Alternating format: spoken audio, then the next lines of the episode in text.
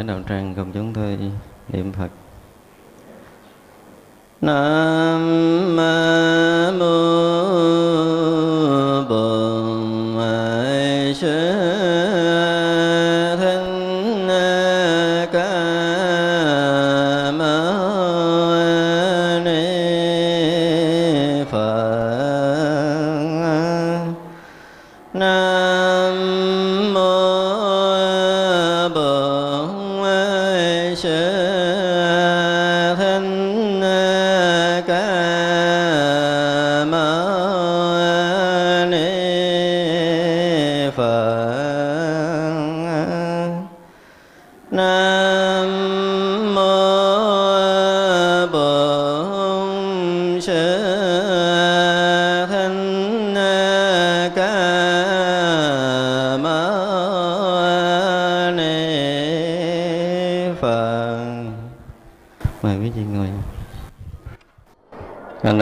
sư Thích Ca Mâu Ni Phật. Kính thưa quý thầy, à, quý sư cô, thưa cùng toàn thể quý Phật tử hiện diện.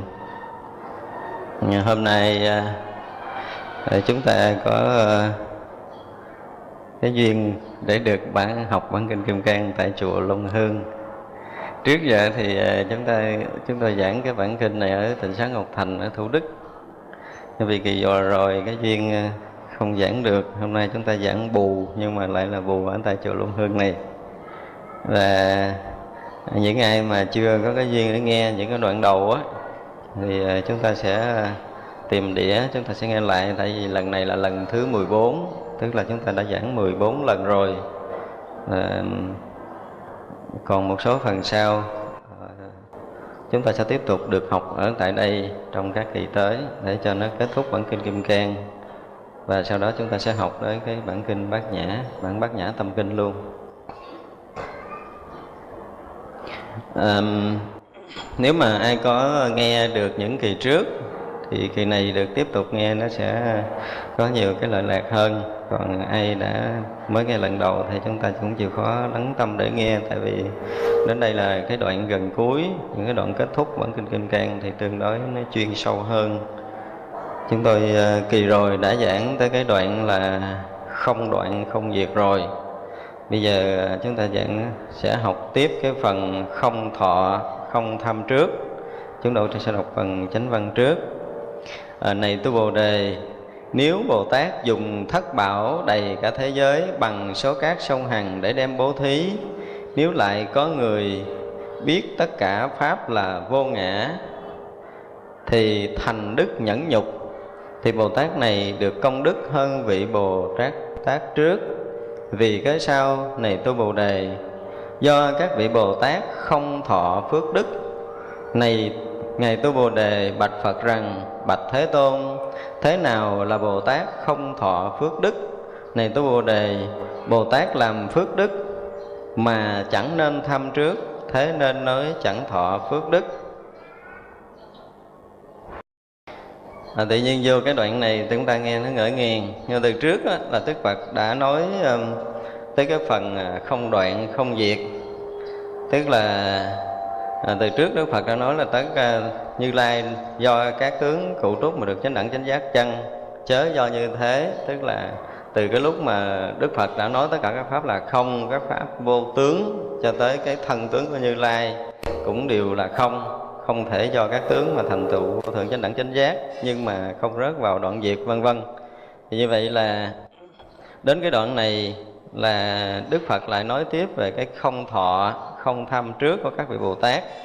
Thì Đức Phật lại so sánh, nếu mà có một vị Bồ Tát dùng thất bảo đầy khắp cả tam thiên đại thiên thế giới bố thí, và nếu lại có một người biết tất cả các pháp là vô ngã, thì thành cái đức nhẫn nhục thì vị bồ tát này công đức hơn vị trước. Tại vì sao? Vị bồ tát này là không thọ phước đức. Thì đây là một đoạn ngắn mà đức phật đã nói đến cái mức độ chuyên sâu trong công phu tu tập rồi. Có nghĩa là bây giờ chúng ta còn đang dụng công tu tập. Hoặc là nói chung là chúng ta còn đang hành đạo thì cái việc bố thí cúng dường là cái việc hết sức cần thiết để tạo một cái nền tảng phước đức cho chính mình. Cho nên là nếu mọi người tu học Phật pháp mà à, chúng ta mỗi ngày sống trong Phật đạo mà phước chúng ta không tăng á thì à, biết rằng chúng ta tu chưa đúng. Thì khi mà chúng ta tu đúng rồi thì phước đức và trí huệ cả hai phải đều tăng trưởng. Cho nên thường người ta gọi là cái từ phước huệ song tu chứ thực sự khi chúng ta hành đúng chánh pháp rồi là phước chúng ta tự động nó sẽ tăng theo. Thì ở đây đức phật lại so sánh một người dùng thất bảo tức là vàng bạc sa cừ mã não san hô hổ phách trân châu mà đầy khắp cả tam thiên đại thiên này bố thí thì người đó là phước đức. Cái phước rất là lớn. Nhưng mà đức phật lại cho rằng cái phước đó không thể so sánh được với một vị bồ tát.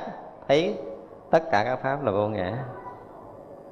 Thế vậy là cái cái trí huệ mà có thể thấy được tất cả các pháp là vô ngã, nó vượt hơn tất cả những cái phước báo ở trong thế gian này. Ý là đức phật muốn nói như vậy. Vì tất cả chúng ta tu tập, ai cũng muốn mình đạt tới cảnh giới vô ngã. Nhưng mà còn một người đang còn trong cái cảnh giới có ngã của chính mình, tức là thấy có mình, rồi mình thấy có vật và có người, thì vậy là bản ngã mình vẫn còn, có mình có ngã và có vật tức là cái cái sở hữu của mình tức là ngã sở của mình. Rồi mình đem ngã sở mình để bố thí người khác để mình sanh được cái phước báo. Vì vậy là ngã pháp chúng ta vẫn còn nguyên đó mặc dù cái phước báo chúng ta có um, đầy đem của báo đầy tam thiên đại thiên của thế giới bố thí đi thì cái phước báo đó vẫn là phước báo hữu lậu chúng ta có thể đủ phước để chúng ta sanh được những cõi lành, hoặc là đủ phước để chúng ta có thể sống giàu sang sung sướng. Nhưng mà bản ngã còn, ngã chấp chúng ta còn, tức là sinh tử chúng ta sẽ còn tiếp nối chứ chúng ta không dứt được. Và nếu mà sinh tử còn tiếp nối thì diện khổ đau cũng sẽ tiếp tục còn với chúng ta. Vì cái phước đức không thể xóa nhòa được những cái đau khổ, cái phiền muộn trong tâm của chúng ta. Đây là điều chúng ta phải biết cho nên á, có khi những người mà nghèo khổ mà họ sống bình yên họ ít đau khổ hơn những người có tiền, có của. Và điều này ở thế gian xảy ra rất là nhiều không? Cho nên á, nếu một người có phước báo, có tiền, của mà không có sự an lạc, thì cuộc đời này đối với họ cũng là khổ đau. Chứ không thể do cái phước báo mà mua được cái bình an của chính mình không do cái phước báo mà quá tán được những cái phiền muộn nơi tâm của chúng ta. Đó là việc mà cái người học Phật đến cái mức độ chuyên sâu chúng ta phải thấy điều này. Mặc dù cái phước báo là cái cái nền tảng để cho chúng ta cũng như tất cả chúng sanh sống trong tam giới này được thỏa mãn, được đầy đủ về vật chất, không thiếu thốn về mặt vật chất để chúng ta yên tâm mà thực hiện chánh pháp trong đời này của chính mình như vậy là đối với chúng ta, một người có phước là đầy đủ về của cải vật chất, không thiếu thốn. Thậm chí chúng ta dư thừa để có thể đi giúp người khác. Thì việc đó nó có thể nói lên được là cái phước báo chúng ta được tự do, tự tại sống trong cuộc đời này thôi. Và chúng ta muốn cái gì sẽ được cái đó trong cuộc đời này ở mặt vật chất. Nhưng mà chưa hẳn là chúng ta muốn tâm linh đạt tới đỉnh cao chúng ta sẽ được trong đời này nếu một người có phước. Có khi cũng do cái phước báo đó mà làm đình trệ công phu của chúng ta. Chỉ trừ những người mà biết tu tập thực sự thì họ nâng cái phước của mình để họ tu tập thì người đó sẽ thăng tiến được cả hai mặt mà vật chất và tâm linh. Cho nên ở đây á, đức phật nói có một vị bồ tát mà thấy được các pháp vô ngã rồi và thành được cái đức nhẫn nhục thành được cái đức nhẫn nhục. Bây giờ với chúng ta cái việc mà nhẫn nhục theo cái pháp ừ, lục độ ba la mật. Thì bây giờ một người nói nặng mình mình gán, mình nhịn, mình không có nói lại không? Một người ăn hiếp mình mình gán, mình nhịn, mình không nói lại. Hoặc là chúng ta gặp cảnh bất như ý, chúng ta gán nhịn chịu. Nhẫn nhục có nghĩa là nhịn chịu, chúng ta hiểu theo cái chiều đó. Thì đó là một cái chiều nhẫn nhục mà trong Phật pháp gọi là nhẫn nhục tiêu cực là có những cái vấn đề mà nếu như mình nhẫn nhục á, mình nhịn chịu á, thì nó sẽ ảnh hưởng luôn cả cái việc tu tập của chúng ta. Nhưng ở trong Phật pháp mà cái đức nhẫn nhục á, hay được gọi là cái vô sanh nhẫn thì nó là một cái chuyện khác nữa. Thật ra một người tu tập rất là sâu mới đạt tới cảnh giới, được gọi là cái đức nhẫn nhục hoặc là đạt tới cảnh giới vô sanh nhẫn mà người đó ít ra cũng phải thấy được cái cảnh giới vô ngã. Như Đức Phật nói, phải đạt được cảnh giới vô ngã rồi mới được cái đức nhẫn nhục, mới thành được cái đức nhẫn nhục, mới đạt được cái vô sanh pháp nhẫn. Thật ra khi mà đạt được cái vô sanh pháp nhẫn rồi, Chúng ta mới thấy rằng rõ ràng từ xưa giờ mình nhịn, chịu, Mình không dám cự cãi thế này thế kia. Mình thấy cái tham mình không dám tham, Thấy sân mình cũng dám sân. Ví dụ vậy, mình chưa phải là một người hành nhẫn nhục đúng như Phật Đạo. Vì chúng ta gán nhịn cho nó qua ăn chuyện Nhưng mà trong lòng chúng ta chưa chắc là nó đã xong. Đúng không? Ví dụ như người ta chửi mình, ta ăn hiếp mình gì đó Mình gán mình nhịn để cho nó qua chuyện thôi. Ờ, xin phép Phật cho con nhịn tu. Con nhịn con gán con tu. Nhưng bây giờ người ta chửi mình thì gán nam mô di đà phật à, một lần. Nhưng mà nếu mà lần thứ hai mình cũng nam mô di đà phật rồi gần gần giọng chút mà lần thứ ba rồi là sao? Để xin phép Phật để cho con phải xử cái chuyện này rồi xong con tu lại. Chứ chúng ta không có thể nhận lâu vì chúng ta chưa đạt tới cảnh giới vô ngã. Cho nên mỗi một cái lời nặng, lời nhẹ của họ là chạm tới bản ngã của chính mình. Và chúng ta cảm giác rằng mình sẽ bị bị chọc tức. Chúng ta sẽ cảm giác là chúng ta bị ức hiếp. Và chính chỗ này làm cho chúng ta thấy bản ngã chúng ta vẫn còn.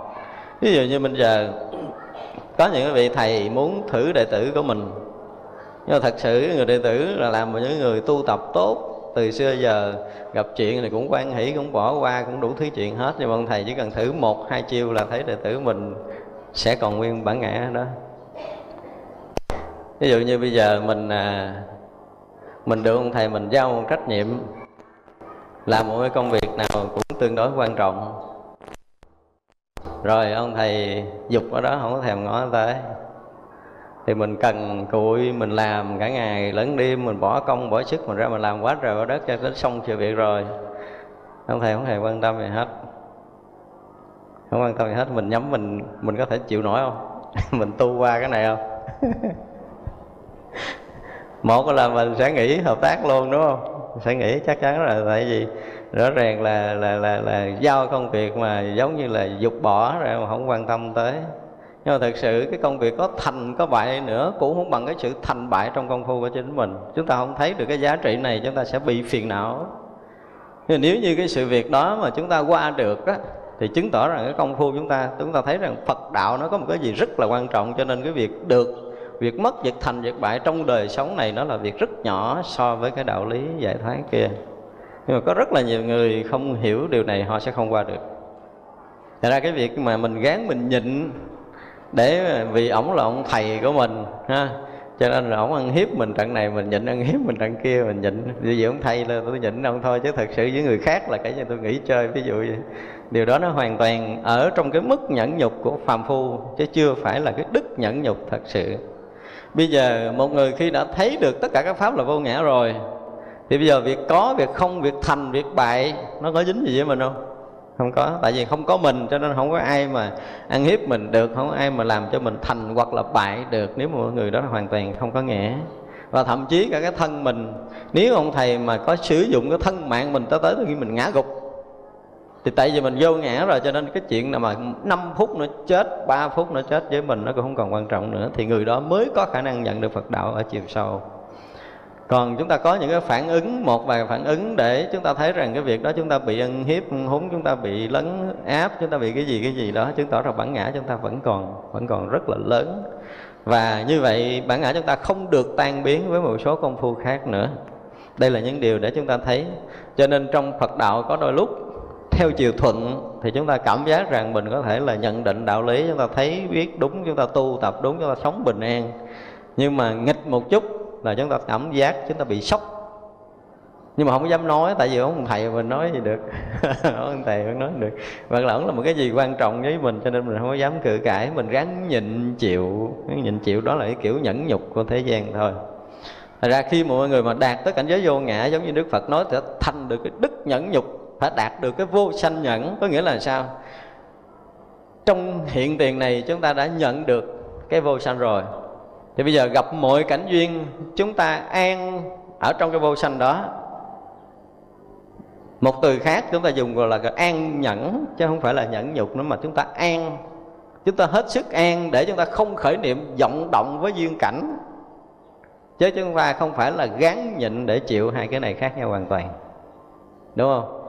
Bây giờ mọi người mà người ta nói nặng nói nhẹ mình, ta ức hiếp mình. Mình cảm giác là mình bị thua thiệt thì vậy là mình gắng mình nhịn để cho qua chuyện. Đó là chúng ta nhẫn nhục theo kiểu bình thường. Nhưng khi người này đã thấy được cảnh giới vô ngã rồi, tâm họ đã rỗng lặng, đã ở trong cái chỗ vô sanh rồi. Chúng ta an ở cái chỗ vô sanh này.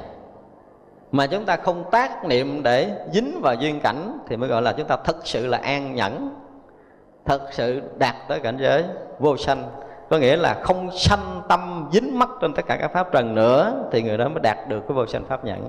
Đó mới thành tựu được cái đức nhẫn của chính mình. Và như vậy mới có thể đạt được cái nhẫn ba la mật ở trong phật đạo.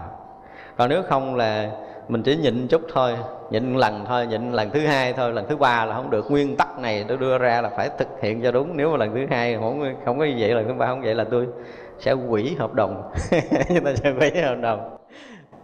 Thật ra khi mà chúng ta tu tập trong Phật đạo, càng lúc càng lúc chúng ta sẽ nhận được những cái bất ngờ để thấy rằng nếu như cái sự việc cuộc đời này còn hay là mất được hay là không mà làm cho chúng ta bất an, thì trong một cái bất ngờ mà chúng ta phải bỏ thân mạng này, chúng ta không thể bình an được. Thì người đó không đủ sức để tự tại sanh tử. Do đó, có xảy ra bất kỳ cái chuyện gì mà bất trách với với mình, một cái sự bất ngờ mà chúng ta ví dụ như có một người đó, chúng ta tin tưởng tuyệt đối từ trước đến giờ. Theo cái học đạo, theo cái hiểu biết, theo cái theo dõi của mình, người đó là người hoàn toàn tốt. Bỗng dưng mình thấy một cái chuyện gì mà nó hoàn toàn nó nghịch với tất cả những cái thấy của mình, cái mình cảm thấy sụp đổ. Mình tu không được nữa. Người ta sụp đổ thì rõ ràng là mình tu không phải cho mình mà mình tu do cái cái đối tượng không phải tu vì mình. Thì nó không phải là cái cái cách công phu tu tập của chúng ta. Cho nên mỗi người tu á trong tất cả những cái hành động mà nếu như khi chúng ta đã à, học đạo với một cái vị thầy như hôm trước chúng tôi nói thì nếu mà người đó mình chấp nhận kêu là thầy thì mình nên để ý những cái hành động đạo lý mà họ mang tới cho mình á không thể thêm một cái chiều thuận mà có thể cứu thoát mình khỏi sanh tử đâu nó có những cái mà chúng ta phải nói là là giọng đầu dưới đất mà chỏng cẳng lên trời mà chúng ta vẫn bình an được á, thì chúng ta mới có khả năng vượt thoát sanh tử. Tại vì cái cuộc đời này nó có những cái sự đảo lộn bất thường xảy ra trong cái cuộc sống này. Và thậm chí cả cái sống và chết nó cũng như một cái chuyện trở bàn tay thôi. Chúng ta không giữ được mình ở cái cảnh giới bình an thì coi như chúng ta bị thất bại trong công phu. Đây là điều mà một người tu mà nếu chúng ta hành đạo nhẫn ở trong đạo Phật, thì không phải là một sự gán nhịn chịu nữa, mà chúng ta phải thấy được sự thật của mình là vô ngã. Và chúng ta ở trong cảnh giới vô ngã, thì tất cả các pháp dù đến chúng ta có thuận hay nghịch nó cũng thành vô pháp. Nếu chúng ta thực sự vô ngã, thì mọi duyên cảnh đến với mình là vô pháp. Chúng ta an trú trong cái cảnh giới không lặng, yên ổn đó cho nên dù cảnh thuận dù cảnh nghịch, đến chúng ta đều biến thành không tức khắc, nó không thành buồn thương giận ghét nữa. Chứ không phải là mình gán mình chịu.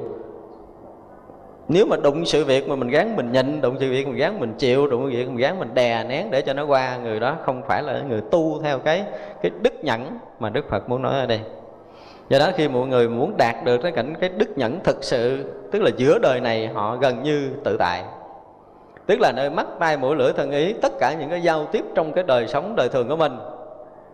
Mà thuận nghịch gì mình không có một cái chút gì được gọi là à, gán chịu gán nhịn hoàn toàn không có. Ví dụ như cái chuyện mà chúng tôi hay kể cái chuyện cái thời đức phật còn tại thế khi mà đức phật còn ờ, đi khất thực ở một vùng đó thì có một cái gia đình trưởng giả. Mong trưởng giả này giàu có gần như nổi tiếng. Ông có một cái cô con gái rất đẹp và ông là một cái vị thầy tướng số rất là giỏi. Thật ra ông nghĩ con gái ông với tất cả những cái tướng đẹp đó, tướng vượng, phu ích tử có thể làm hoàng phi, hoàng hậu rồi đó, vân vân. Tướng con ông quý lắm mà đẹp lắm. Rất là nhiều cái hoàng thân quốc thích hỏi cưới nhưng mà ông không có gả. Ông phải nói là phải tìm được một người mà có những cái tướng pháp như ông mong muốn thì ông mới gả bỗng giờ một hôm ông đi trên đường, ông thấy à, cái dấu chân in trên cát. Trời ơi, một dấu chân có bánh xe hình chuyển pháp luân, có cái tướng rất là đẹp. Ông nói đây là mọi người có cái tướng tốt, ông bắt đầu đi theo dấu chân đó. Theo dấu chân đó đi tới một nơi thì gặp một vị khất sĩ đang ngồi kiết già thọ trai. Ông đứng, ông nhìn từ trên đầu xuống dưới lòng bàn chân, rõ ràng là người này đầy đủ 32 tướng tốt và 80 vẻ đẹp. Ông nói, đúng là cái người con rể ta tìm rồi. Đúng rồi. ông ấy lại không đặt vấn đề. Ông nói là, tôi có người con gái đẹp lắm. Nếu ông chỉ cần ừ ông về nhà tôi ông làm rể thôi là ông đã hưởng đầy đủ giàu sang phú quý cả đời không bao giờ hết. Khỏi cần phải đi khất thực xin ăn từng ngày, ngồi dưới gốc cây như thế này rất là cực khổ. Thì lúc đó vị khất sĩ chúng ta ngước lên nói một câu. Ông nói là cái đãi hôi thối đó ta đã dục bỏ lâu lắm rồi. đừng có nói chuyện đó với ta nữa. Tức là vị khất sĩ này từ chối con gái của ông. Ông nói là từ xưa giờ ở thế gian này chưa có thằng cha nào dám chê con gái ta mà ông chê là ông có chừng. Cái vị khất sĩ này cũng điềm nhiên thọ trai tiếp. Và ông già ông thuật lại cái chuyện đó cho con gái mình nghe. Cô này thì cũng vì thấy mình đẹp quá cho nên bản ngã cũng tương đối lớn. Ông nói là thằng cha này không biết là thằng cha nào mà dám chê thì coi chừng có ngày ta sẽ trả cái cái cái việc này, trả cái hận này. Thì một vài năm sau, đức phật và a nan đi tới một cái xứ mới để thuyết pháp. Thì bà này á, sau khi mà cha mình yêu cầu đức phật nhận con gái làm vợ để về chung sống, đức phật không chịu rồi cho nên bà nghe đức phật và anh em tới cái xứ của bà để thuyết pháp và nói rồi, trúng bánh rồi. Trúng bánh rồi. Được dịp trả cái nhân quả cũ. Thì bà mướn hết tất cả những côn đồ, đứng chặn hết tất cả các đầu đường. Tức là đức phật đi tới là chửi, xối xả tất cả những cái lời nào mà tục tiểu, xấu, xa nhất là dồn xuống chửi. Chửi anh an lúc đầu nghe, chịu nổi tay cũng quán pháp là không như quyển. Theo pháp của đức phật đi theo đức phật lâu rồi cũng tu khá lắm chửi một hồi, anh an nghe tối tao mềm mặt, nghe hết chịu nổi rồi. Anh an nói thôi, thưa đức thế tôn, mình đi về đi. Đi về đi. Đức phật hỏi đi về đâu? Anh an nói, bây giờ mình đi về à, thành ca tỳ la vệ hai chỗ nào mà người ta quý trọng đức phật á. Chứ còn gì, cái xứ gì đâu mà tới chữ từ đầu làng tới cuối sớm vậy sao mình giáo quá đức phật có nói này, anh em, có thằng cha thầy thuốc nào mà được nổi tiếng là một thầy thuốc giỏi. Mà dán cái bảng trước cái phòng thuốc của mình nói là bệnh nhẹ nhẹ, tới đây tôi trị, bệnh nặng đuổi đi chỗ khác không? Anh em nói giờ không có, nếu thầy thuốc giỏi thì bệnh nhẹ, bệnh nặng cũng trị. Đức phật cũng nói, đức phật nói là cũng vậy, cái xứ này là cái xứ chưa biết phật pháp. Còn thành ca tỳ la vệ là những nơi ta đã thuyết pháp rồi. Những nơi đó là đệ tử ta có thể cứu giúp họ được. Còn ở đây là chỗ cần ta thì sau khi đức phật nói điều đó một cách rất là bình tĩnh, quá nhiều cái trận mà phải nhớ là như mưa xa nhưng mà đức phật bình tĩnh, không hề dao động, đủ lời nói sáng suốt để khuyên anh em như vậy. Thì những người bên lề đường nghe, và lúc đó họ rất là cảm động, họ quỳ xuống liền. Họ nói là, thưa đức thế tôn, ngài ở đây đi, con là những người bệnh nặng, thật sự cần ngài cứu giúp. Ha. thì chúng ta thấy là hai người cùng đi, hai thầy trò cùng đi nhưng một người là cũng gắn nhịn á. Nhịn chừng 5 phút thôi. 5 phút đầu thì anh An cảm giác rồi. Chửi cũng không có gì đâu, không dính gì không? 5 phút kế anh An thấy chửi hơi đụng đụng tới mình và 5 phút kế anh An chịu hết nổi luôn. Mở mắt không ra, lỗ tai lùng bùng, kêu để thế tôn đi liền. Nhưng Đức Phật vẫn bình thường, Đức Phật vẫn bình thường. Ở chỗ này nếu mà mọi người bình thường nói là Đức Phật thì sao? Nhẫn nhục. Thưa Đức Phật, hoàn toàn không có nhẫn nha đối với những người chưa đạt đạo á, thì cái chuyện thuận nghịch đến với họ họ còn nhẫn, còn nhịn, còn chịu chịu đựng để cho nó qua chuyện. Nhưng với những người đạt đạo rồi, thì khi họ đã đạt tới cảnh giới ngã không rồi, thì tất cả các pháp đều là không, cho nên chạm tới họ là sao? Đều đều tan biến thành không. Cái này nó có trong chứng đạo ca của ngài quyền giác đó ngài giác nói là mặt người chê mặt cả kẻ dèm, ta nghe như uống cam lộ vậy. Tức là đối với ngài quyền giác mà nếu mà có chê, có chửi, ngài ngài nghe giống như như uống cam lộ vậy, vào nhanh, tiêu mất, không lường được. Tức là đối với ngài chửi thì ngài nhận hết, nhưng mà nó nó tiêu mất tiêu mất. Nó tiêu tan liền, nó tan biến liền ngay tại chỗ đó, chứ không phải là với ngài ngài phải nhận chịu đây là cái điều khác biệt giữa cái người đang tu và người đã đạt, thành đạt được cái đức nhẫn nhục. Và khi thành đạt được đức nhẫn nhục, tức là họ đạt được cái vô sanh pháp nhẫn, họ luôn sống trong cái vô sanh đó, cho nên đi đứng, nằm, ngồi, ngủ, thức gì, họ cũng luôn ở trong cảnh giới vô sanh. Cho nên duyên cảnh đến với họ đều đều là là vô. Vì vậy mà họ không hề có một chút nào lợn cợn, dụng công, thấy rất là bình thường, rất là bình thường. Chúng ta tưởng tượng giống như là lấy nước mà chúng ta để lên cái lá lá sen nó từ sao? Nó từ rớt. Cái lá sen không có hề có cái thái độ thủ để cho mình đừng có dính nước. Và không có muốn làm cho lá, cái nước nó rớt ra khỏi mình, nhưng mà lá, nước không thể dính được trên trên lá sen đó thì một người mà đã đạt được cái đức nhẫn rồi thì cũng giống như vậy. Khi họ đi giữa trần gian để họ giáo hóa thì tất cả những chuyện thuận nghịch với họ nó tự ô tô ma tích không vướng lại với họ. Chứ không phải là họ gắn nhịn chịu nữa thì người đó mới thành đạt được cái đức nhẫn nhục. Và khi một người đã thành đạt được đức nhẫn nhục rồi, không phải họ tự tại trong cõi ta bà của mình, mà khắp tam giới này không có chỗ nào họ vướng lại. Ví dụ như họ được sanh lên cõi trời, họ được sống cái cảnh mà gần như là đầy đủ tất cả những vật chất, nhưng mà họ không dính lại, không nhiễm lại. Ở hai mặt thuận, họ không dính, nghịch, họ không bất an, không phiền não, nha. Cái người mà đạt tới được cái đức nhẫn rồi thì hai mặt thuận, nghịch với họ đều trân tru, không vướng lại, thì tôi mới thành tựu được cái đức nhẫn. Thuận với mình, tất cả những cái hoàn cảnh thuận, người ta lo lắng, người ta cung phụng bằng tất cả những cái gì mà quý giá nhất của thế gian này thì người đó có trong tay, người đó vẫn không dính. Và cái cảnh nghịch cho tới khi mà chết cái mạng mình, ví dụ như người ta hại mình mà mình xích chết, mình có thể sống trở lại được, thì nửa niệm hận thù không thể xảy ra nơi tâm thức người đó, thì người này mới thành tựu được cái pháp nhẫn vô sanh. Còn nếu không là chúng ta không thể thành tựu được. Đây là chỗ để chúng ta phải thấy do đó mà người này phước đức nhiều hơn cái người bố thí và cúng dường trước kia, đúng không? Bố thí và cúng dường đầy khắp tam thiên đại thiên thế giới thì người này có khả năng là hưởng được cái phước cõi trời. Chúng ta hưởng được giàu sang sung sướng trong nhiều đời nhiều kiếp nhưng mà không thể sống được bình an. Còn khi một người mà thành tựu được cái nhẫn này rồi, tức là thành tựu được, sống được trong cái an nhẫn này rồi thì không có phút giây nào đời sống họ bị bất an, dù hoàn cảnh thuận hay hoàn cảnh nghịch và không bao giờ dướng lại trong tam giới này nữa. Đạt tới cảnh giới vô sanh pháp nhẫn rồi, thì chúng ta an trú ở cái pháp giới vô sanh, không bị bị sanh tử tác động. Như vậy là người này phước đức nhiều hơn người kia. Thì lúc này đức phật nói như vậy, ngài tu bồ đề thắc mắc là, thế nào là bồ tát không thọ phước đức?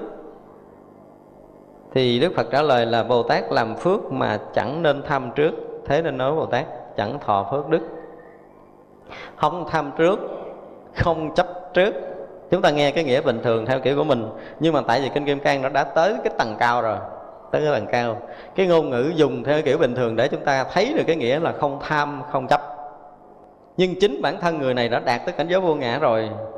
Khi mà đạt tới cảnh giới vô ngã, đã sống trong cái cảnh giới vô sanh, để đạt được cái vô sanh nhẫn rồi, thì cái khởi niệm để tác ý dướng mắt trên duyên cảnh hoàn toàn không có. Và mình đã là vô ngã rồi thì tham cho mình mình không có cho nên không có chỗ để tham. Không có chỗ để khởi niệm, cho nên là không còn tham trước nữa. Không còn tham trước nữa không có nghĩa là bây giờ mình thấy cảnh đẹp. Mình không khởi niệm. Mình thấy đi ra đường mình thấy người ta mặc áo đẹp hơn mình, người ta chạy xe đẹp hơn mình mình mình không khởi niệm, gọi là không tham trước, cái đó là thường lắm. Cái đó là thường lắm. Nhưng ở đây đức phật muốn nói tới mọi người đạt tới cảnh giới đã vô ngã rồi, thì không còn chỗ để có thể khởi niệm tham. Tại vì có ngã thì nó có xuất phát cái ý niệm tham cái tham nó xuất phát từ đâu? Từ ngã chấp. Còn người đã ra vô ngã rồi thì không còn chỗ để tham trước hai cái này nó khác nhau. Thành ra khi mà chúng ta học kinh đó, chúng ta thấy cái từ ngữ nó nằm đâu để chúng ta thấy rằng nó nằm ở cái vị trí và cảnh tương ưng với cảnh giới tâm thức nào. Nha. Và nếu như bây giờ tới bản kinh kim cang này mà mình hiểu cái nghĩa không tham trước theo cái kiểu mà thông thường thì mình thấy cảnh đẹp mình không tham, mình thấy đồ đẹp mình không tham, mình thấy cổ quý mình không tham, mình thấy phước báo mình không khởi niệm tham. Nhưng mà vẫn còn mình, đúng không? Đó là cảnh giới của phàm phu. Còn đằng này đã đạt tới cảnh giới vô ngã rồi, không có ngã để có thể tham. Và bây giờ mình nhìn kỹ lại, nếu mình tham cái này, tham cái kia, tham cái nọ là gì gì? Vì mình mình có ở đây cho nên mình mới có ý niệm tham. Nên ở đây đức phật nói là người đã thấy được cảnh giới vô ngã rồi, thì không có mình nữa thì không lấy đâu để khởi niệm tham đúng không? Thì cái người không tham trước này xuất phát từ cảnh giới vô ngã. Nó là một cái tầng bậc cao hơn cái không khởi niệm tham trước cái phàm phu. À, cho nên ra chúng ta học kinh kim cang chúng ta thấy ở một cái tầng khác hoàn toàn. Như vậy là một vị bồ tát ở cảnh giới vô ngã cho nên là chúng ta khi mà đối với xúc cảnh không có ngã thì vậy là đối với tất cả các pháp đều biến thành không thì không có đẹp không có xấu không có tốt hoàn toàn không có có với chính mình cho nên là với mình không có có cho nên không có chỗ để khởi niệm tham trước. Thì đó là một vị bồ tát có cái phước đức lớn. Đến phần kế bốn oai nghi đều tịch tỉnh. Này tu Bồ Đề nếu có người nói như lai Hoặc đến, hoặc đi, hoặc ngồi, hoặc nằm Người ấy không hiểu nghĩa của ta nói Vì cớ sao? Như lai đó không từ đâu đến. Cũng không đi đâu, nên gọi là Như Lai. Cái từ này chúng ta nghe quen thuộc rồi ha. Những Người mà quen ờ, học chữ Hán thì nghe cái gì? Như lai là vô sở tùng lai diệt vô sở khứ, cố danh như lai. Câu này là gần như ai cũng tụng thuộc lòng. Để ở đây đức phật chúng ta gặp được cái đoạn này. Tự nhiên chúng ta thấy cái chuyện mà đức phật nói về vô ngã, rồi ờ, vô pháp, rồi ờ, không tham trước. Bây giờ bắt đức phật bắt đầu mới nói về như lai vì con người nếu mà không đạt tới cảnh giới vô ngã thì đối với xúc cảnh thì sao? Sẽ sẽ không như như bất động. Và ở đây là một cái sự thật đức phật muốn nói đến cái phần cuối cùng rồi á. Đức phật muốn nói tới chính mình, cũng như muốn nói tới cái sự thật của vạn hữu là vốn gì? Vốn như tất cả các pháp từ ngàn xưa cho tới ngàn sau đều vốn tự như, cho nên đức phật nhận ra được cái sự thật của vạn pháp. Đức phật đang hòa nhập, sống bằng cái như của chính mình. Thì như vậy là không có đã như rồi thì không trước, không sau. Như cái bài lăng nghiêm kỳ rồi là chúng ta thấy không có thời gian và không có không gian. Cho nên nếu mà nói thấy có có dao động đi tới rồi lui, tức là có trước và và có sau. Có quá khứ, hiện tại có vị lai, tức là không còn như nữa.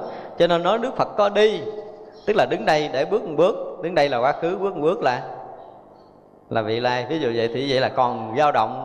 Tức là còn có quá khứ, còn có vị lai, còn có thời gian và có không gian, nơi tâm thức của người đó. Và khi nào mà chúng ta còn thời gian và không gian thì khi đó chúng ta rời cái như. Cho nên ví dụ như chúng ta đang ngồi đây. Chúng ta đang ngồi đây á, và nếu như mình à, mình hít thở điều hòa và nín lặng, mình ngồi bất động thì chúng ta rớt vào cảnh giới như, đúng không? Lúc mà chúng ta bất động, chúng ta không có dao động, không đi tới, không đi lui gì á, thì nói là chúng ta đang như như bất động. Điều này dễ hiểu rồi, đúng không? Điều này rất là dễ hiểu. Nhưng mà đức phật đang đi. Mà bây giờ nói là đức phật có đi, tức là người đó không hiểu được như lai. Đức phật đang đứng mà thấy đức phật đứng là không hiểu được như lai. Rồi thấy đức phật ngồi, thấy đức phật nằm là không hiểu được như lai tại vì đức phật nói là như lai là không đi đến đâu là không về đâu đó mới là như lai thật sự. Ở đây với những người hành giả tu phật đạt tới cái định điểm này á mà muốn nói về đức phật á tại vì đức phật đã thấu thoát được cái tam giới này là vô ngã vô pháp rồi. Đức phật đã đạt tới cảnh giới như như rồi. Cho nên đó, tất cả những cái hành động những cái cử chỉ những cái việc làm của đức phật đều ở trong trạng thái như. Nhưng mà động hay bất động? như động hay bất động? Ví dụ như đức phật đang đi, đức phật động hay bất động?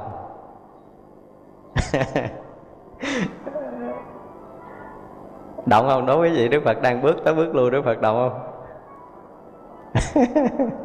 Thậm chí có đức phật đang nói chuyện, đức phật động hay bất động? Nếu mà đức phật bất động thì không có ngôn ngữ, đúng không? Đức phật bất động thì không thể đi tới lui. Nhưng mà đức phật động là đức phật không như.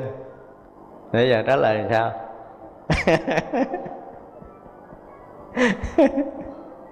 Động hay bất động? Đức Phật cũng không phải động mà cũng không phải bất Phật động. Động cũng không đúng mà không động cũng không đúng. Tại vì sao vậy? Đức phật đang như. Ví dụ như bây giờ à, chúng ta đang nói tiếng phật đúng không? Thì đức phật đang hiện hữu như tiếng phật. Và rồi tiếng phật mất, đức phật đang hiện hữu như cái khoảng không có tiếng phật. Đúng không? Đức phật nói cái tiếng pháp là đức phật đang như hiện hữu ở tiếng pháp. Chứ không có nói là nãy đức phật nói tiếng phật, bây giờ đức phật nói tiếng pháp là chúng ta tự đặt ra cái khái niệm thời gian với chính mình. Cho nên mình nhìn thấy sự vật có trước có sau. Chứ còn nếu như chúng ta sống đúng với cái như, thì bây giờ nói phật pháp tăng là ba tiếng thì chúng ta như tiếng phật và chúng ta rõ biết đúng không? Rồi khi tiếng phật nó vừa mất thì chúng ta như cái khoảng không đó, chúng ta rõ biết cái khoảng mà không tiếng, thấy chưa? Rồi tiếng pháp hiện lên là chúng ta như cái rõ biết cái tiếng pháp, và rồi có cái khoảng không rồi tiếp tục chúng ta như cái tiếng tăng để mình rõ biết thì vậy là trong mỗi cái khoảnh khắc nhỏ nhiệm nhất, chúng ta vẫn đang như như như khoảnh khắc này nó luôn không dừng trụ nhưng mà chúng ta lại vẫn như ở nơi đó, không biến thiên. Thì đó là cái người đang ở trong cảnh giới như. Và nếu như chúng ta ở cảnh giới như này, chúng ta mới thấy rõ ràng là đức phật đang như. Đức phật đang như.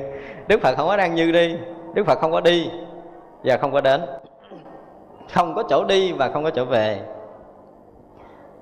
Do đó mà nếu mọi người mà thấy đức phật có đi, có đến, có tới, có lui là người đó không hiểu được như lai. Mà chúng ta cũng vậy nếu cái phút giây nào ở nơi mình á, ví dụ như bây giờ mình đang ngồi đây, mình thấy có một cái chút xíu trước sau, tức là gì? Chúng ta đã rời như để thấy biết, tự phá hủy cái vốn tự như của chính mình. Chứ không phải là các pháp nó không như nha. Ví dụ như tôi đang nói chuyện đây, quý vị đang ngồi ở đây, nếu như chúng ta sống đúng với cái như, thì mỗi âm thanh chúng tôi nói là quý vị đang đang như vậy mà rõ biết đúng không? Đang như vậy mà nghe, có âm thanh và khoảng không âm thanh, rồi có âm thanh tiếp rồi không âm thanh cũng như vậy mà rõ. Như vậy mà rõ có âm thanh lộ ra, như vậy mà rõ không âm thanh lặn xuống, như vậy mà rõ âm thanh lộ ra, như vậy mà rõ biết âm thanh lặn xuống. Thì như vậy là từng khoảnh khắc một chúng ta đang ở trong cái như đó. Đó là sự thật đang hiện hữu này. Đó là cái thực tại đang hiện tiền ở ngay tại đây là tất cả chúng ta đều đang như nhưng mà sống động, đang như mà sống động mới là tuyệt vời. Chứ như mà bất động là không có ngon. Như mà bất động là không có ra cái gì hết. Thật ra là một người tu phật đạt đến một cái đỉnh điểm Phật pháp mà chúng ta luôn luôn đi đứng nằm ngồi nhảy múa mà chúng ta làm sao? Không động. Như ngài ngũ tổ nói là quơ đau sông trận. Người thấy tánh thì quơ đau sông trận cũng thấy tánh. Người đã nhận được cái như thì quơ đau sông trận cũng như như chứ không phải là giờ chúng ta đi nói chuyện, đi làm việc rồi hồi chúng ta ngồi lại mà gan lắng tâm mình xuống mình mới thành như. Thì cái như đó không phải là cái như đức phật muốn dạy chúng ta ở đây. Ra đối với đạo thiền là hết sức sống động, mà là bất động. Sống động không, cũng không diễn hết. Mà bất động thì lại càng không phải. Nhưng mà ngay nơi sống động đó mà thực sự không bị động. Thì đó mới là cái thấy của thiền. Thật ra khi mà mọi người mà học kinh Kim Cang, nhất là học kinh điển Đại thừa, và nếu như chúng ta học đến cái chỗ này rồi á, thì chúng ta phải có một cái cái, một cái nhìn. Nếu mà chúng ta khéo á, thì chúng ta có thể thể nhận được cái lực như nhiên bất động này. Nó khác với cái thiền nguyên thủy. Thiền nguyên thủy là sao chúng ta đi thì ha? Chúng ta biết mình đang đi. Chúng ta đứng thì thì biết mình đang đứng cái thiền minh sát tuệ. Chúng ta giơ tay thì biết mình giơ tay. Thậm chí cả những người lạm dụng tới cái này đưa tay lên, cái nói mình đưa tay à để tay xuống, cái nào là để tay xuống à. Mình đi cái mình nhấc chân à cái mình để xuống, mình để chân xuống à. Mình xây bên trái à mình xây bên phải à mình ngó tới đằng trước à. Nghe nó mệt lắm. Nghe nó mệt, nhưng mà người ta người ta làm như vậy để người ta được cái chánh niệm gì đó. Thực sự đó không phải là cái chánh niệm của đức phật dạy đâu. Những cái cái cái khái niệm trong cái tâm thức của con người ta cho rằng mình đi đứng nằm ngồi mà mình được nhắc thức như vậy á, mình gọi là là chánh niệm tỉnh thức đó là sai. Không phải như vậy. Cái dạy của đức phật về cái phần chánh niệm này là nó không có không có tạp niệm và không có hai niệm. Có hai niệm thì không là chánh. Bây giờ là một người đi nè và một người nhẩm là đi à thì có mấy người? Ai đi ai đi à? Ai dở chân và ai biết đi à? Thì là hai rồi. Là hai thì không phải là chánh. Đã rớt xuống cái tầng hai bên thì không còn là chánh nữa. Bây giờ mình biết mình đang khởi niệm. Nếu mà đó là một cái pháp để chúng ta dụng công, chúng ta đang biết niệm thì lúc đó chúng ta còn hay.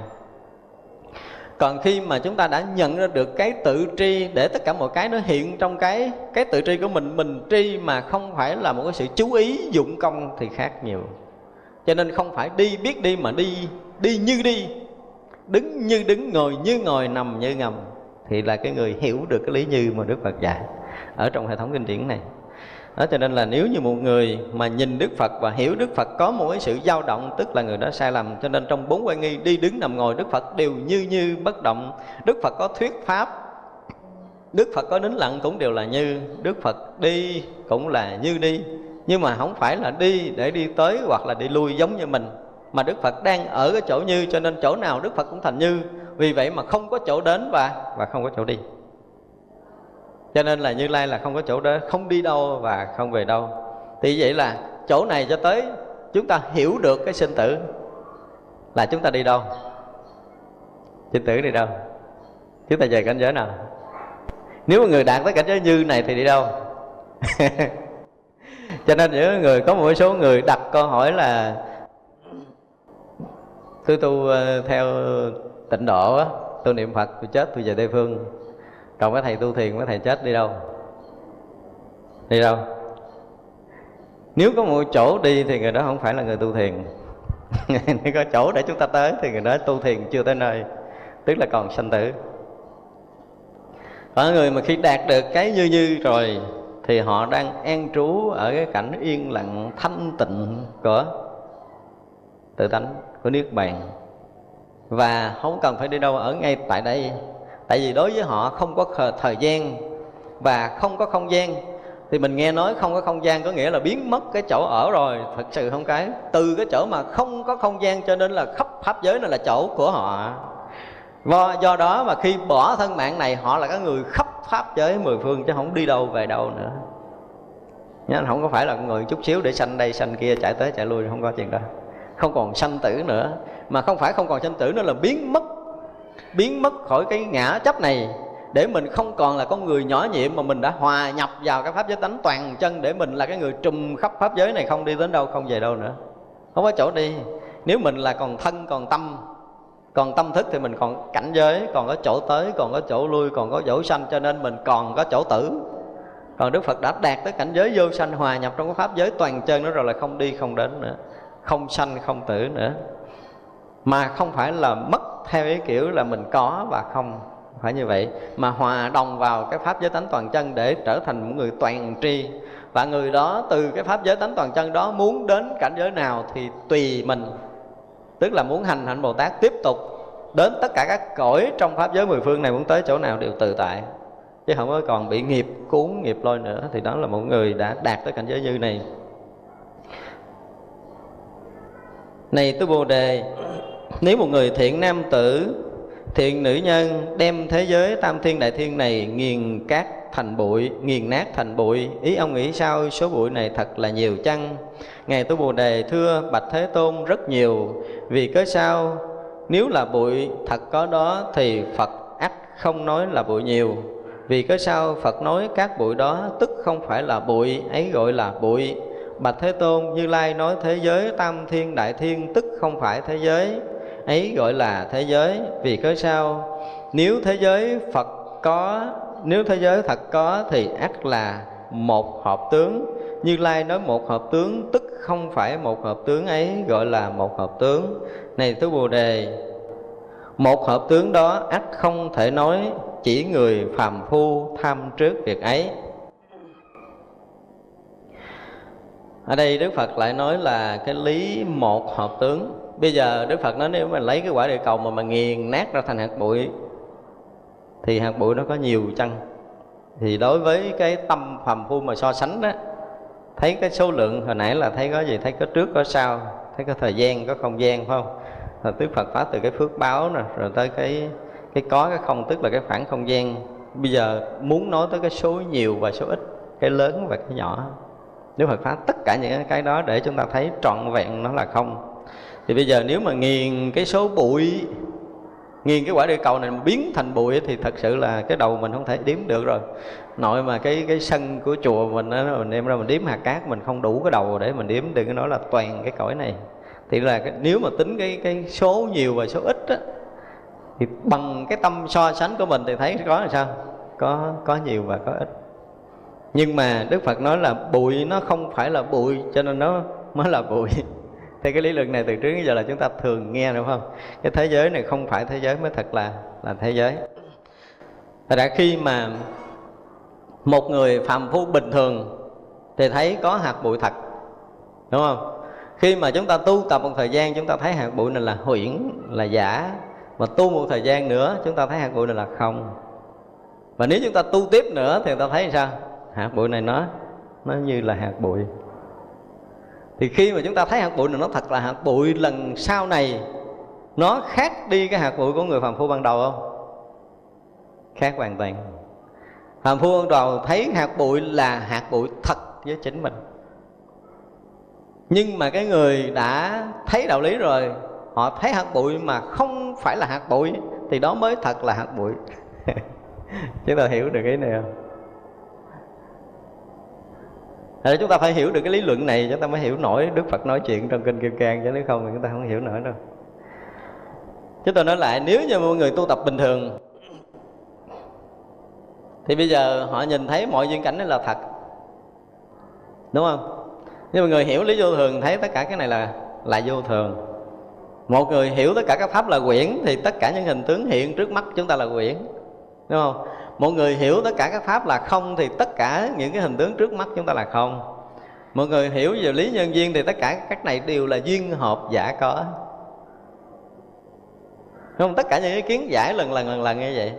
Thì vậy là cũng cái nơi đó mà người đó thấy à, thấy vô thường. Nơi đó người đó thấy là nhân duyên giả hợp. Nơi đó mà người đó thấy là không. Nhưng mà mọi người thấy được như thật rồi thì các pháp nó đang hiện hữu như thật đó. Mà nó không thật với người này, giống như một người phàm phu, một người phàm phu thấy thật. Bây giờ dẹp cái đó là người ta thấy không có.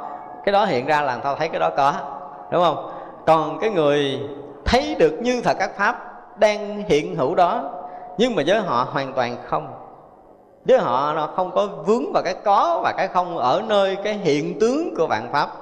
Cho nên ở nơi pháp họ thấy như thật đó, nhưng mà không phải là pháp, cho nên đó là pháp như thật. Chúng ta hiểu nổi được thông cảm nổi là cái này không phải là cái này. Cái này không phải là cái này. Bây giờ nếu mà phàm phu thì của ta, có thể là là quán nó như quyển. Đúng không? Bây giờ cái này, cái bông này nó như quyển. Bây giờ nó có đây gần chút, nó héo, nó tàn. Do vô thường cho nên là nó tàn rồi, nó biến thành không. Chúng ta thấy giỏi lắm là chúng ta có thể quán tới cái không này. Nhưng mà bây giờ chúng ta ngồi đây một cách yên ổn, thanh tịnh nha. Chúng ta mở mắt, chúng ta nhìn thấy tất cả những cái này. Ha? Chúng ta thấy bằng cái tâm hết sức bình lặng của mình ngay tại đây đi. Chúng ta đừng có khái niệm gì, mở mắt ra thấy hết. Từ đầu bên kia và tới bên này, không có cái lớn, cái nhỏ, cái xanh, cái vàng, cái đỏ, cái trắng nào mà chúng ta không thấy hết và chúng ta thấy như vậy thôi. Và chỉ thấy như vậy thôi thì cái này có với mình và không với mình không? Có hay là không? Có không?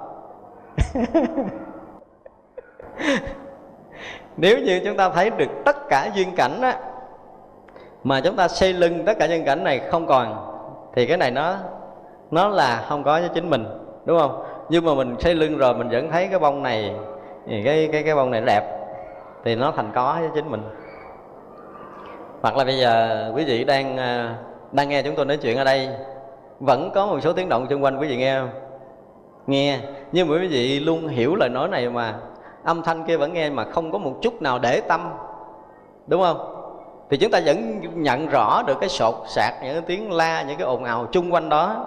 Nhưng mà những cái đó đối với mình thành có hay thành không? Thành có hay thành không? Thành không với chính mình. Tại vì lúc này mình đang có với cái âm thanh đang nghe. Đang nghe là cái lời pháp này. Nhưng mà những tiếng ồn chung quanh chúng ta vẫn tiếp tục nhận biết nó, mà nó thành không với chính mình. Chúng ta có thông cảm được cái là cái cái này không phải là cái này không? Hiểu chưa? Hả? Âm thanh không phải là âm thanh mới mới thật là âm thanh. Còn nếu nghe âm thanh mà nghe có và nghe không, tức là chúng ta nghe âm thanh ảo. Chúng ta đang nghe âm thanh ảo để chúng ta có một cái sự hiểu biết, nhận định trên cái ảo giác, ảo tưởng của mình. Còn nếu chúng ta đã đến cái sự thật rồi thì tất cả âm thanh đều được mình nhận biết bằng cái sự thật. Thì chúng ta đang rõ biết tất cả âm thanh ở đằng trước thì sao trong, ngoài, trên, dưới, mười phương, mười hướng thì chúng ta nghe, chúng ta biết chúng ta nhận rõ hết, không lầm lẫn bất kỳ một cái loại âm thanh nào. Nhưng mà sao? Chúng ta không dính lại một âm thanh nào hết, đúng không? Tất cả mọi âm thanh đều được tan biến ngay cái chỗ chúng ta đang nghe đó. Chứ không phải là chúng ta dụng công để chúng ta loại trừ những âm thanh ra để chúng ta chắc lọc, chúng ta nghe một loại âm thanh là một sự sai lầm nha. Ở chỗ này chúng ta không muốn nói tới điều đó. Mà muốn nói tới cái sự thật hiện hữu để chúng ta rõ biết tất cả vạn pháp. Mà vạn pháp đều là như vậy nếu chúng ta nói dạng pháp là không, thì nó đang hiện hữu không? Nói là có, thì nó đang hiện hữu có. Nó đang hiện hữu đó, nhưng mà nó không phải là, không phải là nó, cho nên nó mới thật là nó. Chúng ta hiểu cái lý luận này không? Thành ra, đức phật nói là cái số cát cái số bụi này thật là nhiều, nhưng mà vì bụi nó không phải là là nhiều. Bụi không phải là bụi cho nên nó mới mới gọi là nhiều bây giờ nếu mình ngồi mình lắng lại một chút, mình nhắm mắt, mình để nghe thôi á, thì nó nghe tùm lum hết cái, mình tự động mình nhận ra âm thanh nhiều. Là sao? Là lúc này mình lắng tâm, chú ý để nhận âm thanh nhiều. Còn nếu như mình thực sự không chú ý, nha, không tập trung để nghe âm thanh, mà tất cả âm thanh đều hiện trong cái đang rõ biết của mình, thì âm thanh này tự động nó nó là sao? Nó không phải là âm thanh chúng ta hiểu nổi không? Phải thông cảm được cái này để khi mà chúng ta thấy rằng á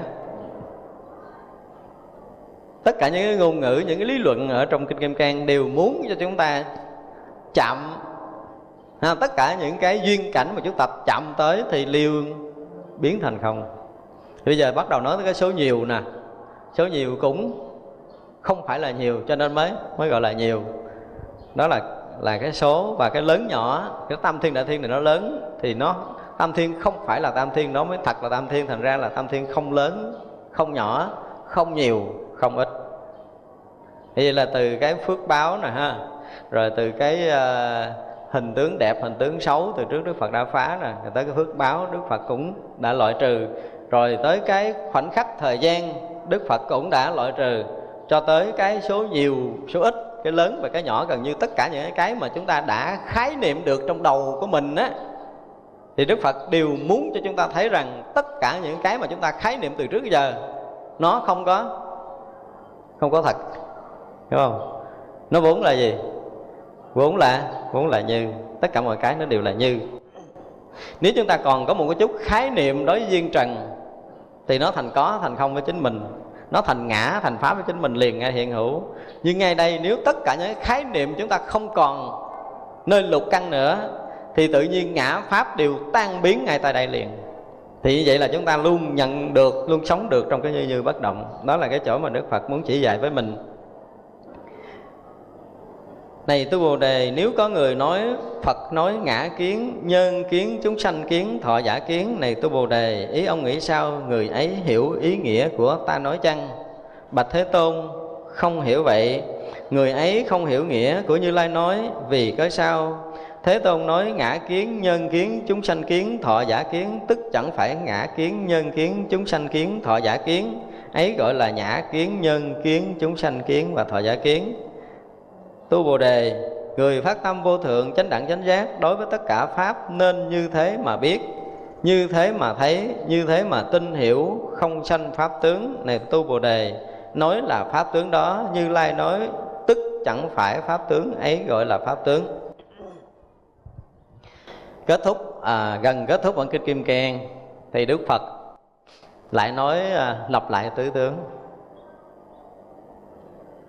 trong cái tướng tướng là ngã kiến nhân kiến chúng sanh kiến và thọ giả kiến. Tức là chúng ta thấy có ngã, thấy có nhân, thấy có chúng sanh, thấy có thọ giả.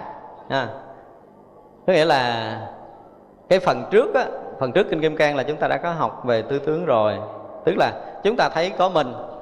Bây giờ ví dụ như mình ngồi tại đây nè nha, chúng ta nói khái niệm về ngày về tứ tướng lại. Từ cái chỗ sâu thẳm mình ngồi đây mình thấy có mình. Phải không? Ví dụ như mình nói cái này là cái gì? Cái tay của mình. Cái này mình nói là cái gì? Cái đầu của mình. Cái thân của mình. Phải không? Thì vậy là mình có cái mình, là cái ngã. Và cái thân này là nhân, là đối tượng của mình rồi đó. Đúng không? Bây giờ ngồi lại nói cái này là cái gì?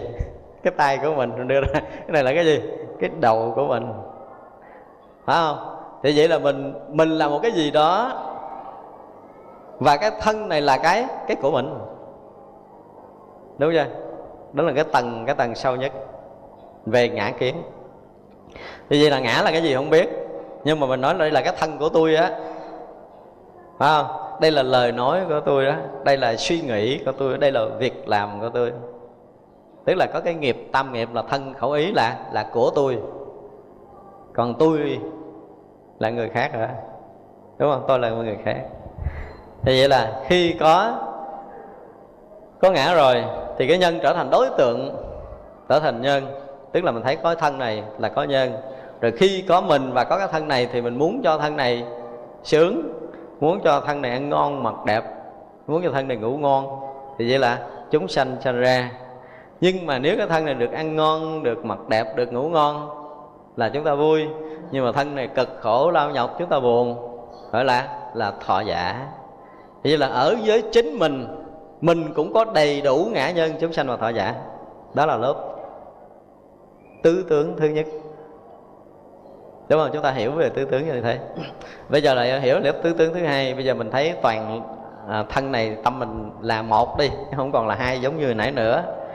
Bây giờ mình thấy mình là người nam cái người kia là người nữ. Không?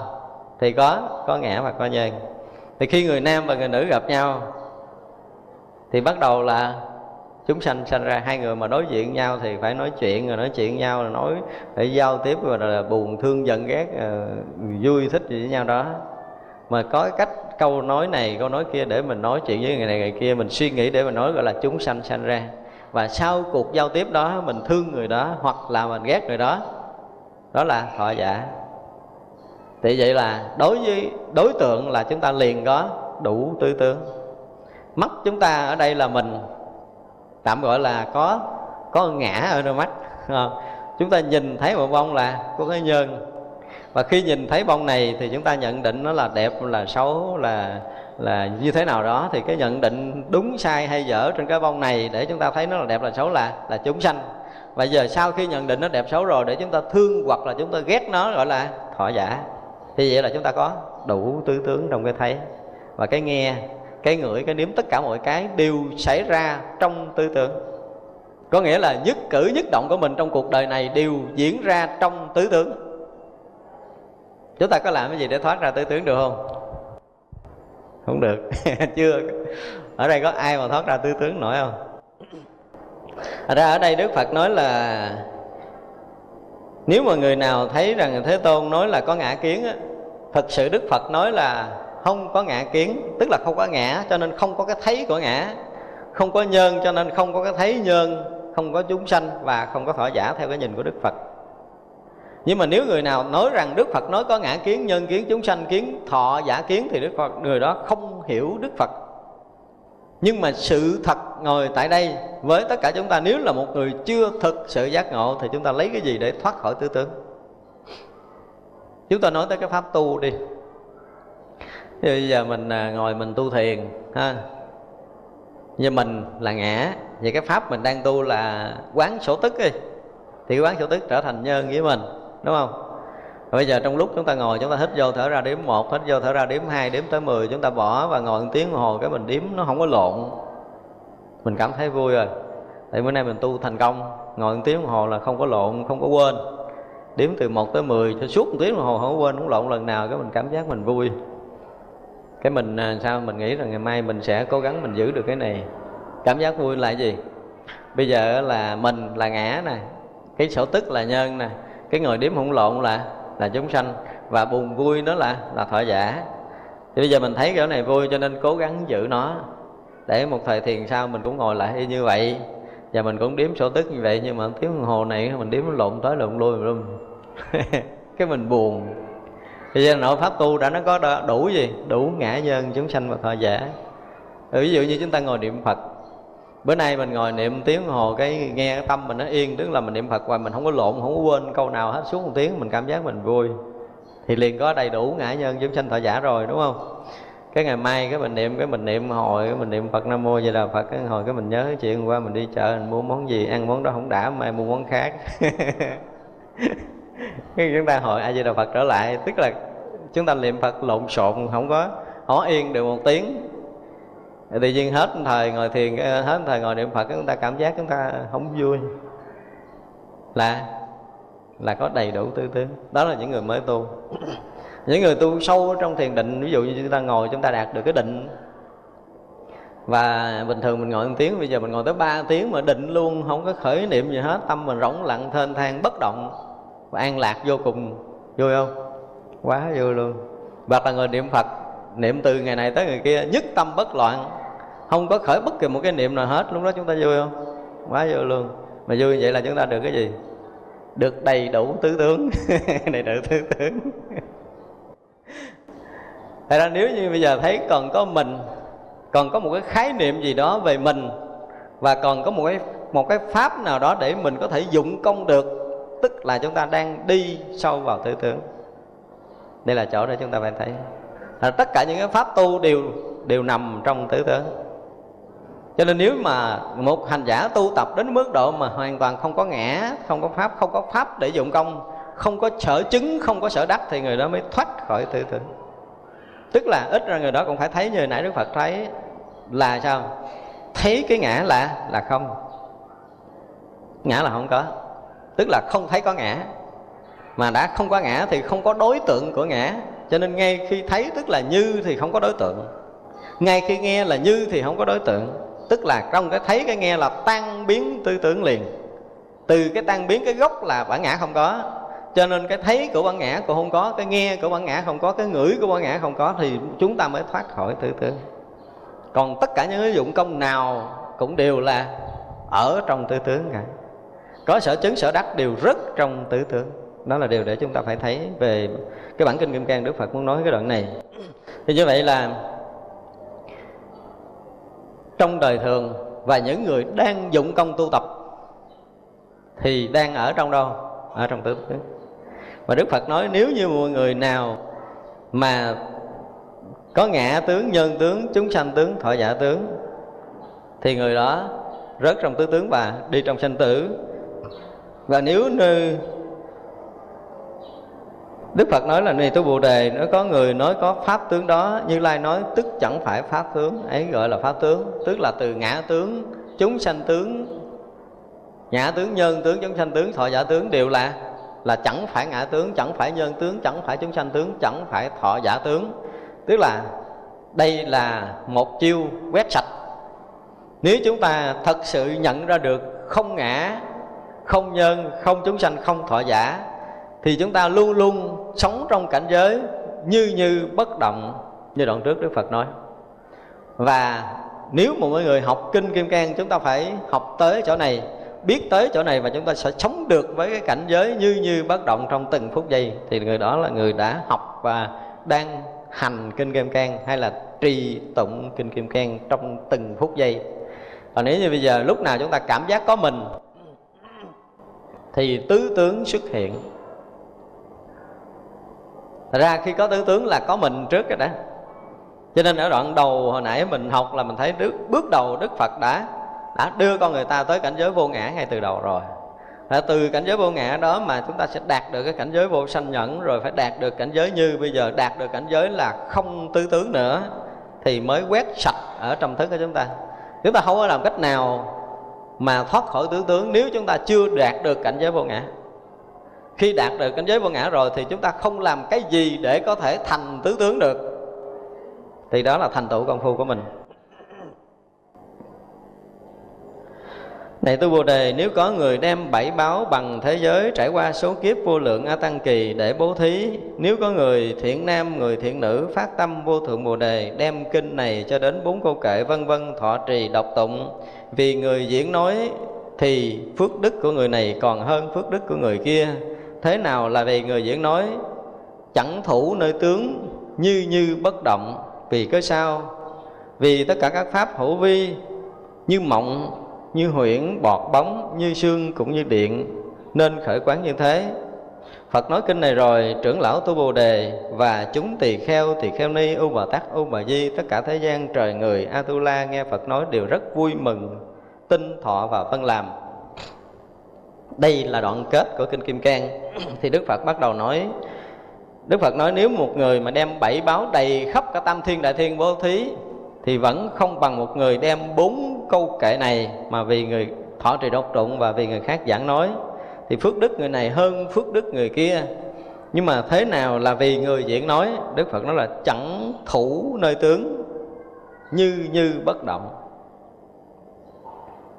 Như vậy là nếu như chúng ta đối với tất cả tướng mà như hồi nãy mình nói là đối với các tướng, không phải là tướng. Không? Chúng ta nhận được cái tất cả các tướng đều không phải là tướng, nó mới thật là tướng. Thì như vậy là chúng ta đối với tất cả các tướng không thủ không xả, không thủ tướng.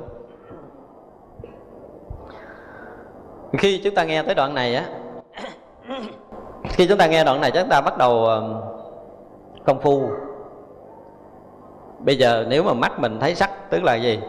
Là có tướng. Và khi chúng ta có tướng rồi chúng ta phải quán nó thành không để cái tướng nó liền thành không với mình gọi là mình đang tu cái gì đúng không? Nếu người đang tu có phải làm vậy không? Hoặc là bây giờ chúng ta cho cái pháp này là huyễn. Mình quán cái pháp là, là huyễn tức là nó tạm có vậy rồi cái nó mất rồi hoặc là chúng ta quán cái pháp này nó là duyên hợp cái pháp đang hiện tướng vậy mà do cái này cái kia nó kết hợp là nó thành, gọi là duyên hợp. Duyên tan thì tất cả cái này nó tan biến, thì duyên hợp nó hiện thành hình tướng đó, duyên tan thì nó mất. Đó cũng là một cách quán nữa.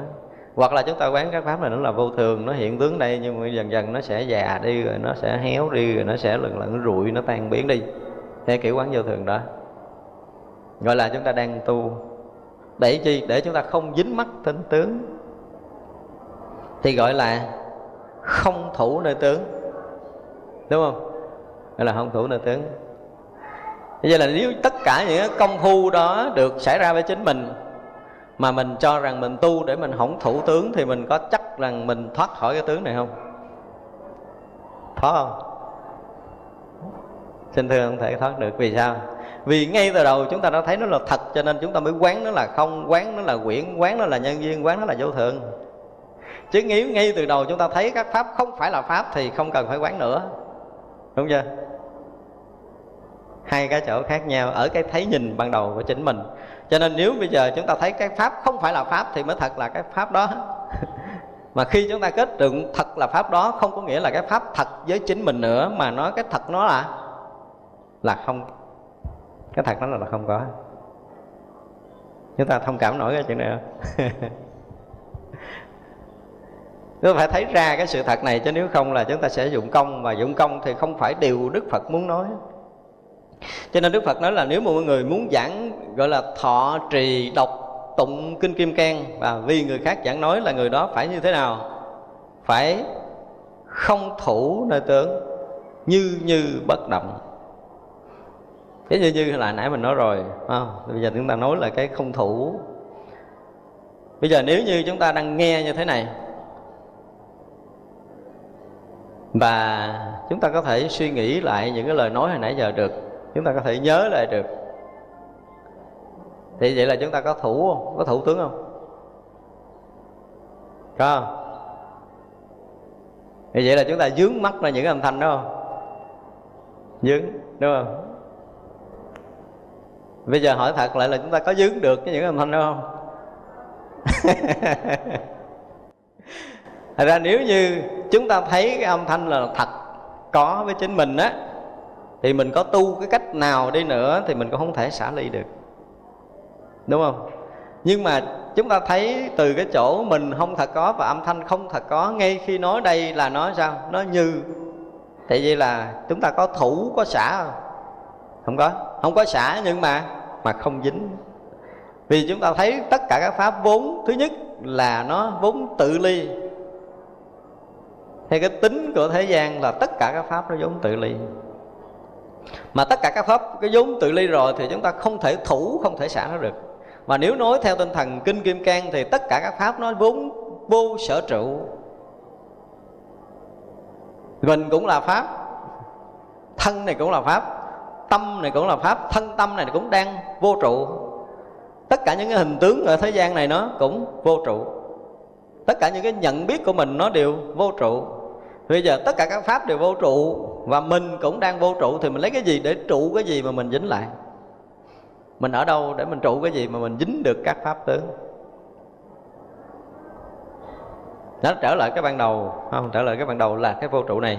Thì vậy là với chính mình mình đã là vô trụ, tất cả các pháp đều không trụ. Và hay nói khác hơn là chúng ta không trụ được nơi pháp, chứ không phải là thủ và xả ở đây nữa tới cuối cùng đức phật không muốn nói tới cái chuyện là có, nếu có mình ở đây, mình cảm giác là mình có dính cái pháp rồi. Ví dụ như bây giờ mình à, mình thấy một cái bông hoa đẹp mình thích rồi, bây giờ mình gắng tu để cho cái bông hoa nó được tan biến, nó không còn dính trong đầu mình nữa, gọi là mình xả pháp. Có phải không? Vậy thì gọi là tu á. Thường thường như vậy gọi là tu, nha. Ví dụ như bây giờ có ai nói nặng mình một lời, mình nghe mình phiền quá trời đây nghe chịu không nổi thì như cái ông hiếp mình nói cái câu mình nghe nó nặng, mình nghe khó chịu, nghe chậm tới bản ngã mình. Bây giờ là cái người này là cái người không tốt. Nhưng mà thôi mình tu mà. Tu thôi mình xả bỏ. Đừng nghĩ tới nữa, xả bỏ. Gọi là không thủ tướng như vậy có đúng không? Đúng rồi chứ không đúng được, nếu không xả nó đâu hết. Không xả nó đâu hết. Không xả nó còn hoài nhưng mà chúng ta thấy còn có thể giữ được, còn dính được để chúng ta còn xả là chúng ta đã thấy cái trước đã sai lầm rồi, cho nên làm cái tiếp là không có đúng luôn. Từ cái chỗ chúng ta thấy nó là thật để nó làm cho mình đau khổ, làm cho mình phiền muộn, tức là chúng ta đã thấy sai rồi. Cho nên những bước kế tiếp để chúng ta xả bỏ nó là cái sai thứ hai, chứ không phải là cái việc làm đúng. Quan trọng là cái chánh kiến, tức là cái thấy biết đúng khi chúng ta chạm duyên xúc cảnh, chúng ta thấy nó là như thì tự động nó không dính. Thật ra cái này đòi hỏi tất cả những hành giả tu tập đến cái cảnh giới này rồi á, Tới cái mức tận cùng của Kinh Kim Cang này rồi, Thì chúng ta phải nhận biết được tất cả các pháp từ cái hình tướng, Theo cái nhìn của thế gian, nó là các pháp tướng đều đều vốn tự ly, Đều vốn vô sở trụ, Đều vốn tự như, Để mình không dính tất cả duyên cảnh, Thì mới gọi là không thủ nội tướng chứ không phải là mình thấy mà không thấy sắc, mà gì? Không khởi niệm nơi sắc. Gọi là sắc tức thị không, cái kiểu đó là còn phải ngồi lại nhiều kiếp nữa. Còn phải ngồi lại nhiều kiếp nữa. Tại sao mình thấy nó là sắc rồi mà bây giờ mình không khởi niệm là nó liền biến thành không? Nếu ban đầu mình thấy nó thực sự là sắc rồi á, thì mình có khởi niệm hay không khởi niệm thì nó cũng vốn là sắc với chính mình. Đúng không? Thì sắc đó không thành không được không là do mình cưỡng lý thôi. Tức mình quán nó thành không theo cái quán của mình, theo cái hiểu biết của mình thôi, chứ thực sự nó không có không với chính mình. Mình gán thấy nó là thành không, nhưng mà nó thật sự không phải là không với chính mình. Nhưng khi mà mình thấy khác, ngay từ đầu mình thấy sắc không phải là sắc. Thì cái sắc đó, nó liền thành không không? Thấy sắc không phải sắc thì sắc đó là không không? Sắc đó là sắc là sắc tới qua bát nhã chúng ta sẽ thấy điều này. Thật ra bây giờ nói mà chúng ta không trụ tướng, không thủ nơi tướng Thì nếu một người mà còn đang công phu tu tập là họ bắt đầu họ bắt đầu tu quyết liệt đó Đây là cái câu kết mà Đức Phật dạy là mình phải phải phải làm theo Đức Phật cái câu kết. Là bây giờ đối với ờ, sắc cái mình gán làm sao cho mình đừng khởi niệm hoặc là lỡ mà mình có dính sắc rồi cái mình ngồi đó mình làm sao nó xả đi lỡ mình dính âm thanh rồi mình ngồi làm sao để mình xả đi, để mình dính âm, đừng dính âm thanh nữa. Mắt, tai, mũi, lưỡi, thân ý của mình đều như vậy hết. Nên lục căn tiếp xúc với lục trần, chúng ta cố gắng chúng ta xả, đừng cho nó dính. Thì gọi là chúng ta không thủ nơi tướng. Nhưng mà không thủ nơi tướng đó, nó chỉ còn làm một cái tầng ngoài chứ chưa phải đến cái tầng sâu của kinh kim cang này. Vì vậy mà cái người mà gọi là không thủ tướng, thì người đó phải như thế nào? Giống như chư tổ nói là ngay nơi chạm mắt, tức là bồ đề. Ngay nơi cái thấy này, nó vốn là, vốn đúng là như rồi, thì chúng ta không có cái trước, không có sau, không có trong, không có ngoài, không có thời gian, không có không gian. Giữa mình và bạn hữu, nếu như mình nhìn, mình thấy mình, và cái này nó còn một khoảng cách, một cái hết sức tinh tế đó nha. Ví dụ như quý vị đang ngồi đó, mà đang thấy chúng tôi ở đây, thì là gì rồi? Có ngã kiến nhân kiến rồi. Thì vậy là chúng ta muốn xả cái tướng này xả làm sao? Tức là khi có mình và có người trong một khái niệm rất nhỏ thôi. Tức là trong một khoảnh khắc mình thấy mình khác với duyên cảnh thôi. Ví dụ như mình đây, mình đang thấy cái vật trước mặt mình. Hoặc là mình thấy cái khoảng hư không trước mặt mình đi. Tức là có mình và có hư không thôi. Là có sắc và có không rồi. Có ta và có người rồi. Có ngã và có pháp rồi thì vậy là chúng ta không cách nào chúng ta xả mình khỏi hư không nữa là mình thấy có hư không với mình, là mình đang ở trong hư không này, mình xả làm sao để mình thoát khỏi cái hư không đây? Xả không được. Tức là chúng ta còn kẹt trong cái tướng không của hư không này. Đúng không? Cho nên làm sao mà giữa mình và hư không này không còn đối tượng? Ngay tại đây, mình rõ biết hư không mà không phải đối tượng. Thì vậy là tướng này tự ly. Chứ không phải là chúng ta không khởi niệm, hai cái nó khác nhau hoàn toàn. Giống như hồi nãy mình nói là mình ở cái chỗ vô sanh để nhận biết mọi pháp. Thì vậy là tất cả các pháp đang hiện trong cái cảnh giới vô sanh đó. Thì từ cái chỗ vô sanh mà rõ biết dạng pháp đó là cái chỗ đó không dính mắc còn nếu chúng ta đứng bất kỳ cái vị trí nào trong cái đời sống này, thì chúng ta cũng đều có, ngã và có nhân đều có tướng hết thì như vậy là chúng ta không thể xả nơi tướng và chúng ta sẽ không đạt được cái cảnh như như bất động giống như Đức Phật nói. Thế vì vậy nếu như bây giờ mình thấy là như, nghe là như, ngửi là như, nếm là như Giống như hồi trước hồi nãy mình nói Thì ngược lại là chúng ta không không dính mắt trên hình tướng nữa. Cái tướng ở đây là cái tướng ở mắt cái tướng âm thanh cái tướng ở mùi vị tức là nơi lục căn mà chúng ta còn tiếp xúc được thì cái đó được gọi là tướng tướng trần cái trần tướng nó hiện nơi lục căn của chúng ta. Thì vậy là làm sao nên lục căn của chúng ta mà tiếp xúc với tướng trần không còn đối tượng, thì coi như chúng ta không thủ nơi tưởng và chúng ta đạt được cái như như bất động. Bây giờ là mắt chúng ta được xuất phát từ cái gì? Từ cái rõ biết của tự tánh mà hiện ra để rõ biết hình sắc.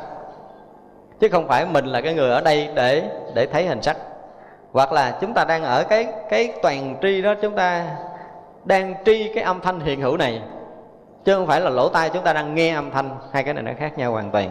Mà trước chúng ta có nói cái điều này rồi, phải không?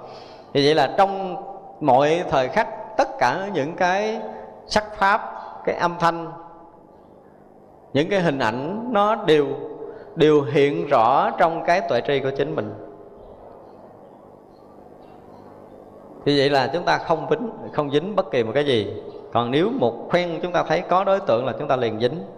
Cho nên đức phật nói tiếp một cái bài kệ bài kệ này á, nói là để để kết thúc bản kinh kim cang là tất cả pháp hữu vi như mộng, huyễn, như bọt, như bóng, như xương cũng như điện nên khởi quán như thế. Và học bản kinh kim cang tới cuối cùng có bắt đầu chúng ta quán các pháp như vậy để chúng ta gọi là là tu theo tinh thần kinh kim cang, phải không?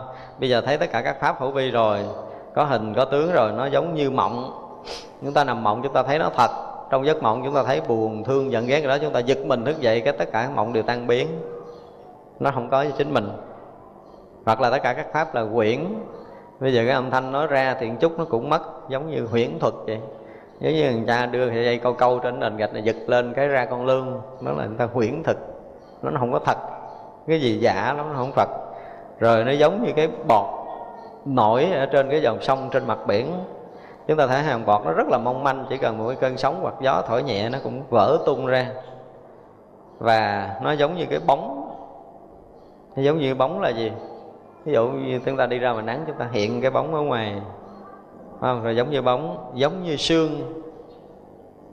Sương mai buổi sáng đầu cành, phải không? Giống như long lanh nhìn à, mặt trời chiếu qua cái chúng ta thấy nó sáng sáng vậy, nhưng mà rồi nắng lên chút xương này nó cũng tan. Và cái điều nhanh nhất là giống như điện chớp. Tất cả các pháp thế gian này nhìn thấy đó rồi nó thoáng mất đó. Có đó rồi nó không đó, phải đó rồi nó quấy đó, đúng đó rồi nó sai đó, tất cả mọi cái đều nó nó một thoáng trôi qua, nhanh như điện chớp như vậy. Thì như vậy là phải khởi quán như thế mới đúng là tu theo tinh thần kinh kim cang, có phải không?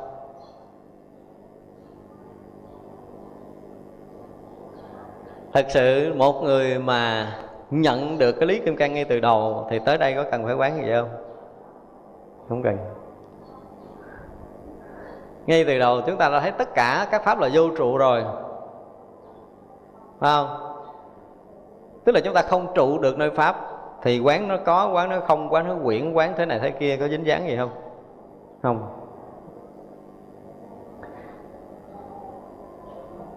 Chúng tôi không biết tại sao lại có bài kệ kết thúc kinh kim cang như thế này. Và chúng ta ngờ rằng bài kệ này không phải là bài kệ chánh gốc trong bản kinh kim cang. Chúng tôi không biết sao, nhưng mà cái nhìn của chúng tôi là như vậy. Nếu bây giờ một người tu theo cái pháp gọi là tu theo tinh thần của kinh kim cang, thì từ đầu tới cuối nếu quý vị đã từng nghe kinh kim cang cho tới giờ phút này, phải không? Mà bây giờ mình ngồi lại để mình quán cái pháp là không, quán pháp là quyển, quán pháp như bóng, như bọt, như xương như gió. Mình nói là mình tu kinh kim cang như vậy có đúng không? Hoàn toàn không đúng với tinh thần kinh kim cang. Thành ra bài kệ kết thúc này, không biết nó có dư hay không tại vì cái chuyện của nhiều ngàn năm lịch sử, mỗi một cái thời, trải qua mỗi một cái thời của phật giáo được truyền bá ở nước này, nước kia có những cái thời là những cái người phật tử nắm chính quyền, tức là thì họ bảo hộ phật giáo một cách trọn vẹn.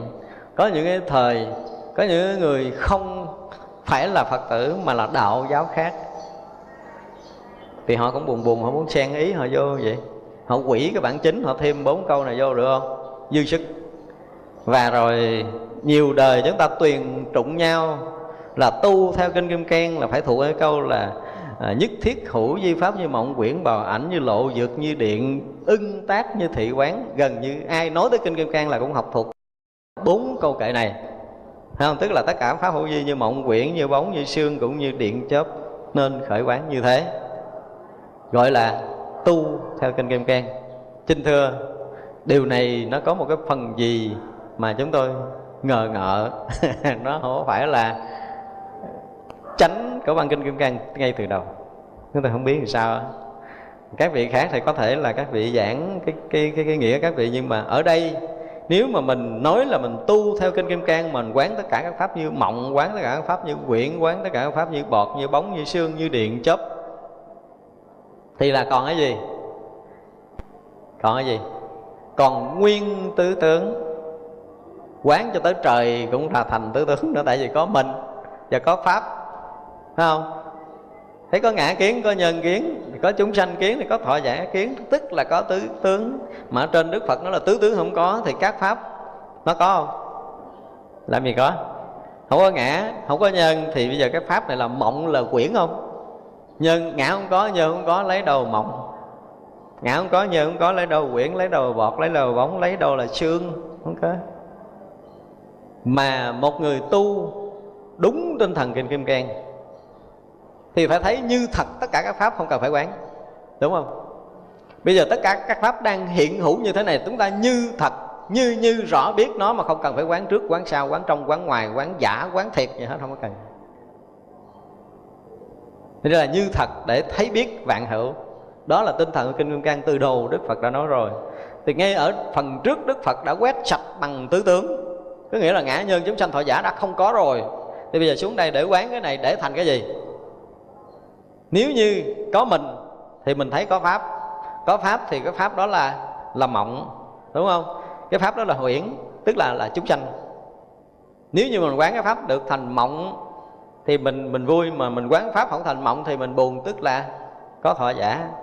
Rồi mình quán cái pháp là bọt, là bóng, là xương là điện chớp, đó là gì? Là chúng sanh. Tức là có đủ tư tưởng rồi đã đã rất sâu xuống cái tầng tứ tướng rồi thì giờ chúng ta có làm cái gì đi nữa, chúng ta cũng không ra được. Cho nên đức phật đã phá cái gốc là cái thấy vô ngã để đạt được cái đức vô sanh nhẫn rồi, đúng không? đạt tới đức vô sanh nhẫn để quét để thấy được tất cả các pháp đều là như, để thấy là như lai không đi đến đâu, không về đâu rồi, đúng không? Và đức phật quét luôn cả tứ tướng là từ cái chỗ thấy không có ngã thì không có pháp, không có nhân, không có chúng sanh, không có thọ giả rồi, tức là tứ tướng đã mất hết rồi mà tứ tướng đã mất rồi mà ngồi đây còn quán các pháp như quyển là làm sao? Thật là vô lý trong cái bài này. Rất vô lý. Theo chúng tôi, đừng có bài này trong bản kinh kim cang thì hay hơn là có bài này. Bài này gần như là bị bị dư. Và chúng tôi nghĩ là phật không có kết thúc bản kinh kim cang theo cái kiểu rất là thấp như thế này. Ngang cái chỗ, theo chúng tôi thấy á ngang cái đoạn mà không tứ tướng kết thúc là tuyệt vời nhất. Tuyệt vời nhất, không cần thêm đoạn dưới nữa. Còn thêm đoạn dưới này chúng tôi không biết làm sao. Thật sự là chúng tôi không hiểu. Để mai mốt tôi có thần thông tôi coi ai xen vô trong lúc nào. Cái đoạn này nó ổn lắm. Bản kinh kim cang mà để đoạn này rất là ổn theo chúng tôi nó ổn lắm nó không có nói được hết cái tinh thần của một quyển kinh kim cang thay vì một quyển kinh đại thừa có một cái câu kết. Thâu tóm được tất cả những cái tinh túy của bản kinh này. Nhưng mà bốn câu này không phải là tinh túy bản kinh kim cang, mà là những cái lối quán, những cái lối tu tập của những người chưa ngộ nổi lý vô trụ nữa. Phải nói thật như vậy. Nếu mà ngồi đây để quán như vậy thì người này chưa ngộ nổi lý vô trụ nữa, làm sao mà tóm được hết ý kinh kim cang trong trong cái đoạn tóm kết này? Nếu mà cái đoạn tóm kết là không có ngã, không có nhân, không có chúng sanh, không có giả, tuyệt vời rồi, ngang đó cắt. Bản kinh kim cang kết thúc thì hết sức hay. Do đó mà chúng ta nói là từ những cái thời thuận si của Phật pháp, có những khi là ngoại đạo nó nó muốn làm mất giá trị của một bản kinh lớn này, nó để một bài này vô. Rồi nó quỷ bản kinh chính qua đời sau truyền với nhau bằng bản kinh này.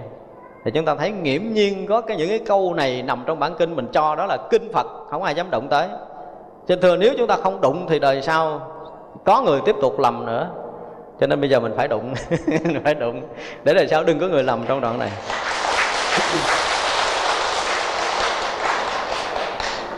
Không biết là nó có từ thời nào.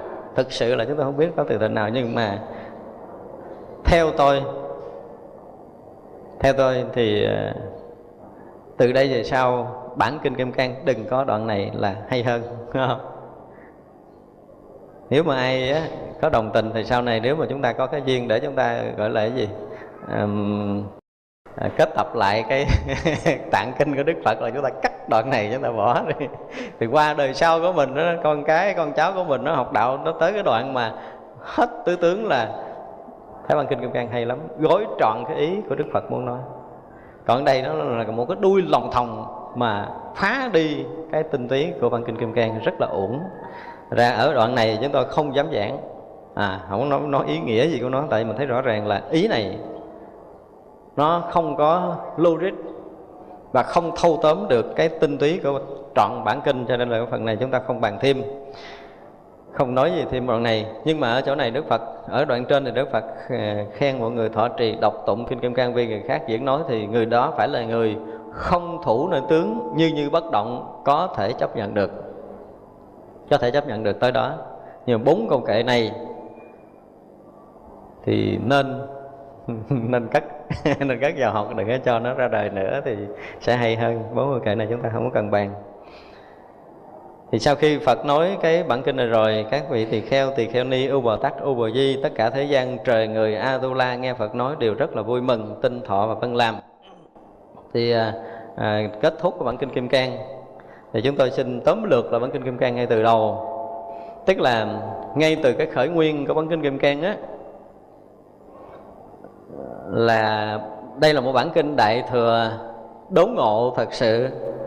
Nhưng mà nó khác với những bản kinh đại thừa khác, là trong, ví dụ như kinh diệu pháp liên hoa thì khởi đầu bản kinh là đức phật phóng một luồng hồ quang, phóng một luồng lông trắng giữa chân mày trên thấu nó trời hữu đảnh, dưới thấu tới địa ngục a tỳ trong khoảng giữa đó thì thấy tất cả các cõi nước nó hiện ra. Có những cõi nước có những cái bồ tát đang hành đạo hoặc là những bồ tát đang tu tập mới phát tâm hoặc là những đại bồ tát tu hành đã thành phật.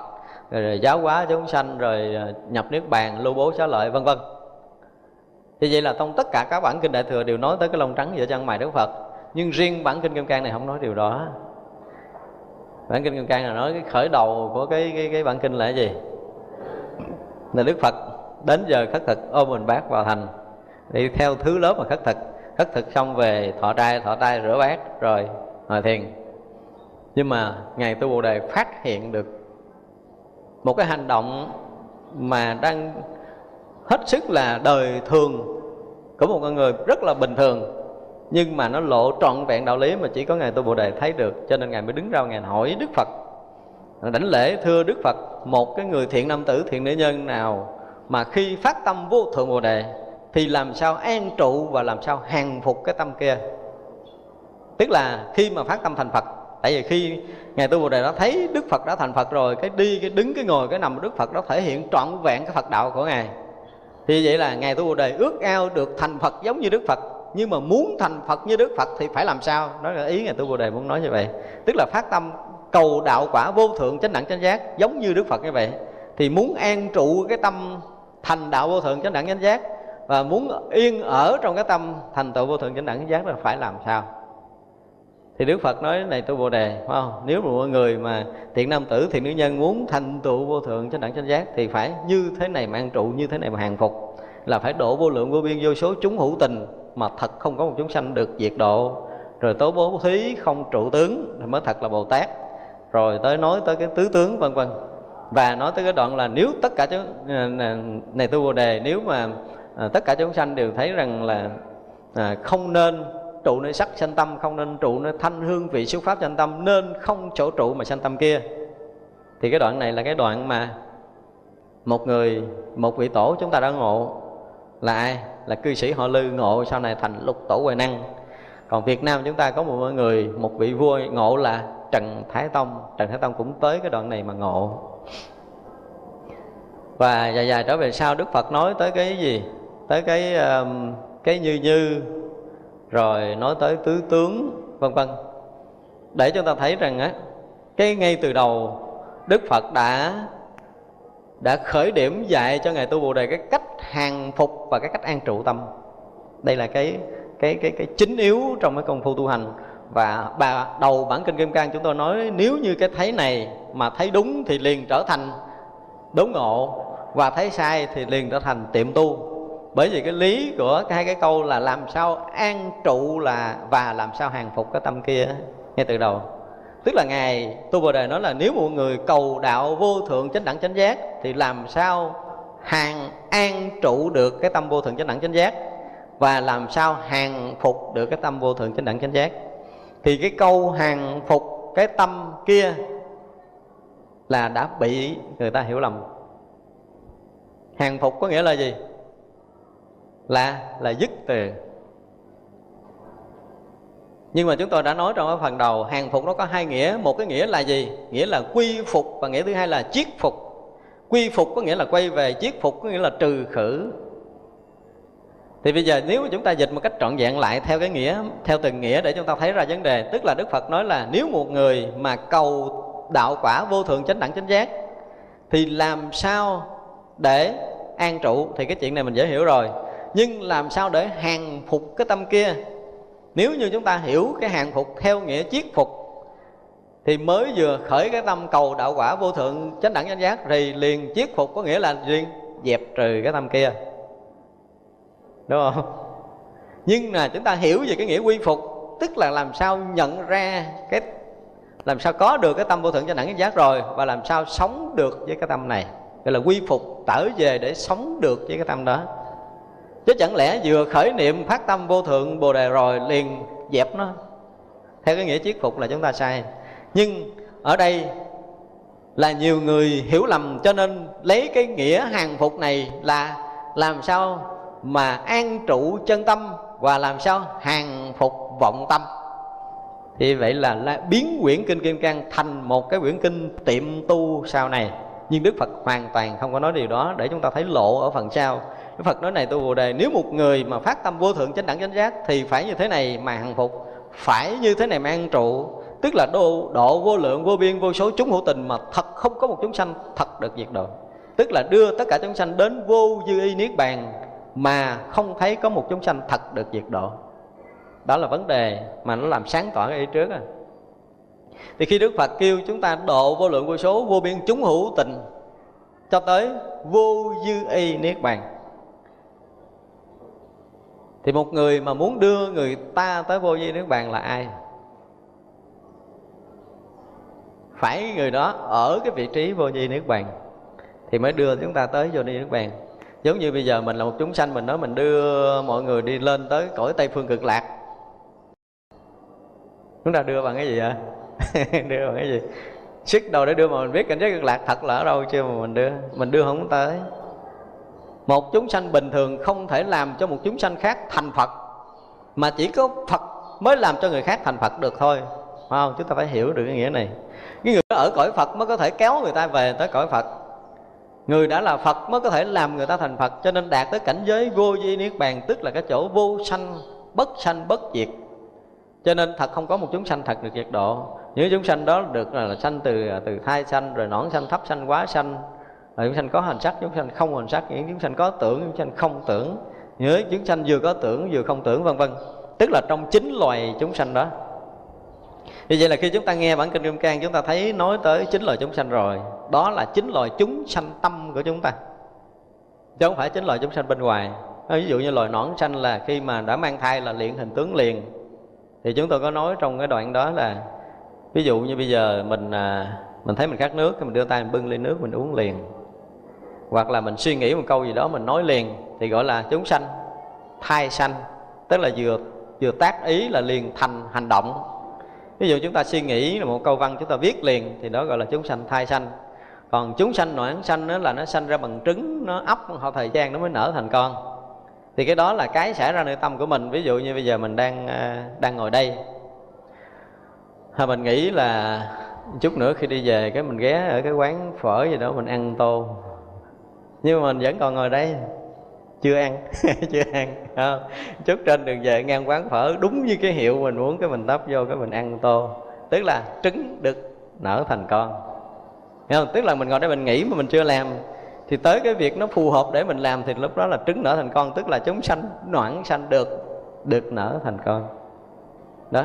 Như vậy là trong cái người bình thường của chúng ta thì có bốn loài là noãn sanh, thai sanh, thấp sanh và và quá sanh rồi khi chúng ta tu tập thì chúng ta sẽ nhận được những cảnh giới là chúng sanh có hình sắc, chúng sanh không hình sắc, chúng sanh có tưởng, chúng sanh không tưởng, chúng sanh không phải có tưởng và không phải không tưởng là chính loại chúng sanh này.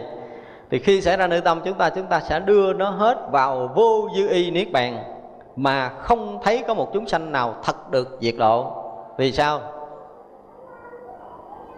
Vì nếu có một chúng sanh thật được diệt độ thì chúng ta rớt vào ngã tướng nhân, tướng chúng sanh tướng và thọ giả tướng, rớt vào tứ tướng đây là tinh thần kinh kim cang ngay từ đầu, đức phật nói điều này rồi.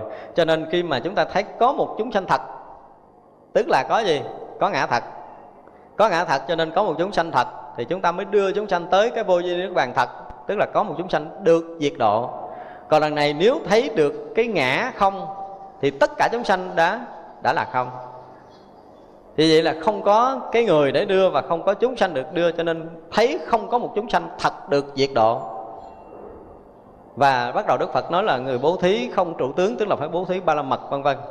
Tức là đối với tất cả pháp trần của trần gian này chúng ta một phen không dính lại thân của chúng ta tâm của chúng ta tức là ngũ quẩn chúng ta phải thực sự dai không.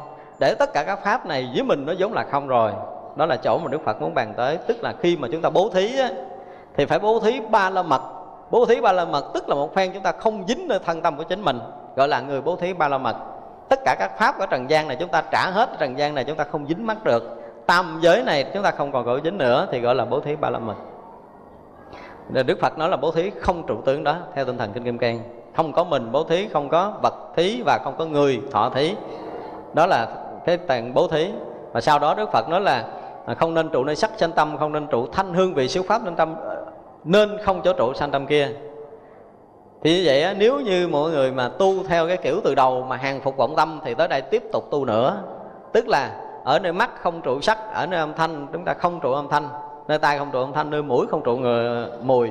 Tức là không trụ nơi sắc mà sanh tâm không trụ nơi thanh mà sanh tâm không trụ hương vị xuất pháp sanh tâm. Tức là nơi lục căn chúng ta không trụ lục trần để sanh tâm mà nơi sanh nên sanh tâm nơi không chỗ trụ nếu một người bình thường nghe cái đoạn này thì chúng ta sẽ dụng công tu làm sao? Mắt phải sắc đừng có dính sắc. Tai nghe tiếng đừng dính tiếng. Nhưng ở chỗ này cư sĩ họ lư chúng ta vừa gánh củi để đứng dựa ờ, thở để chờ lấy tiền.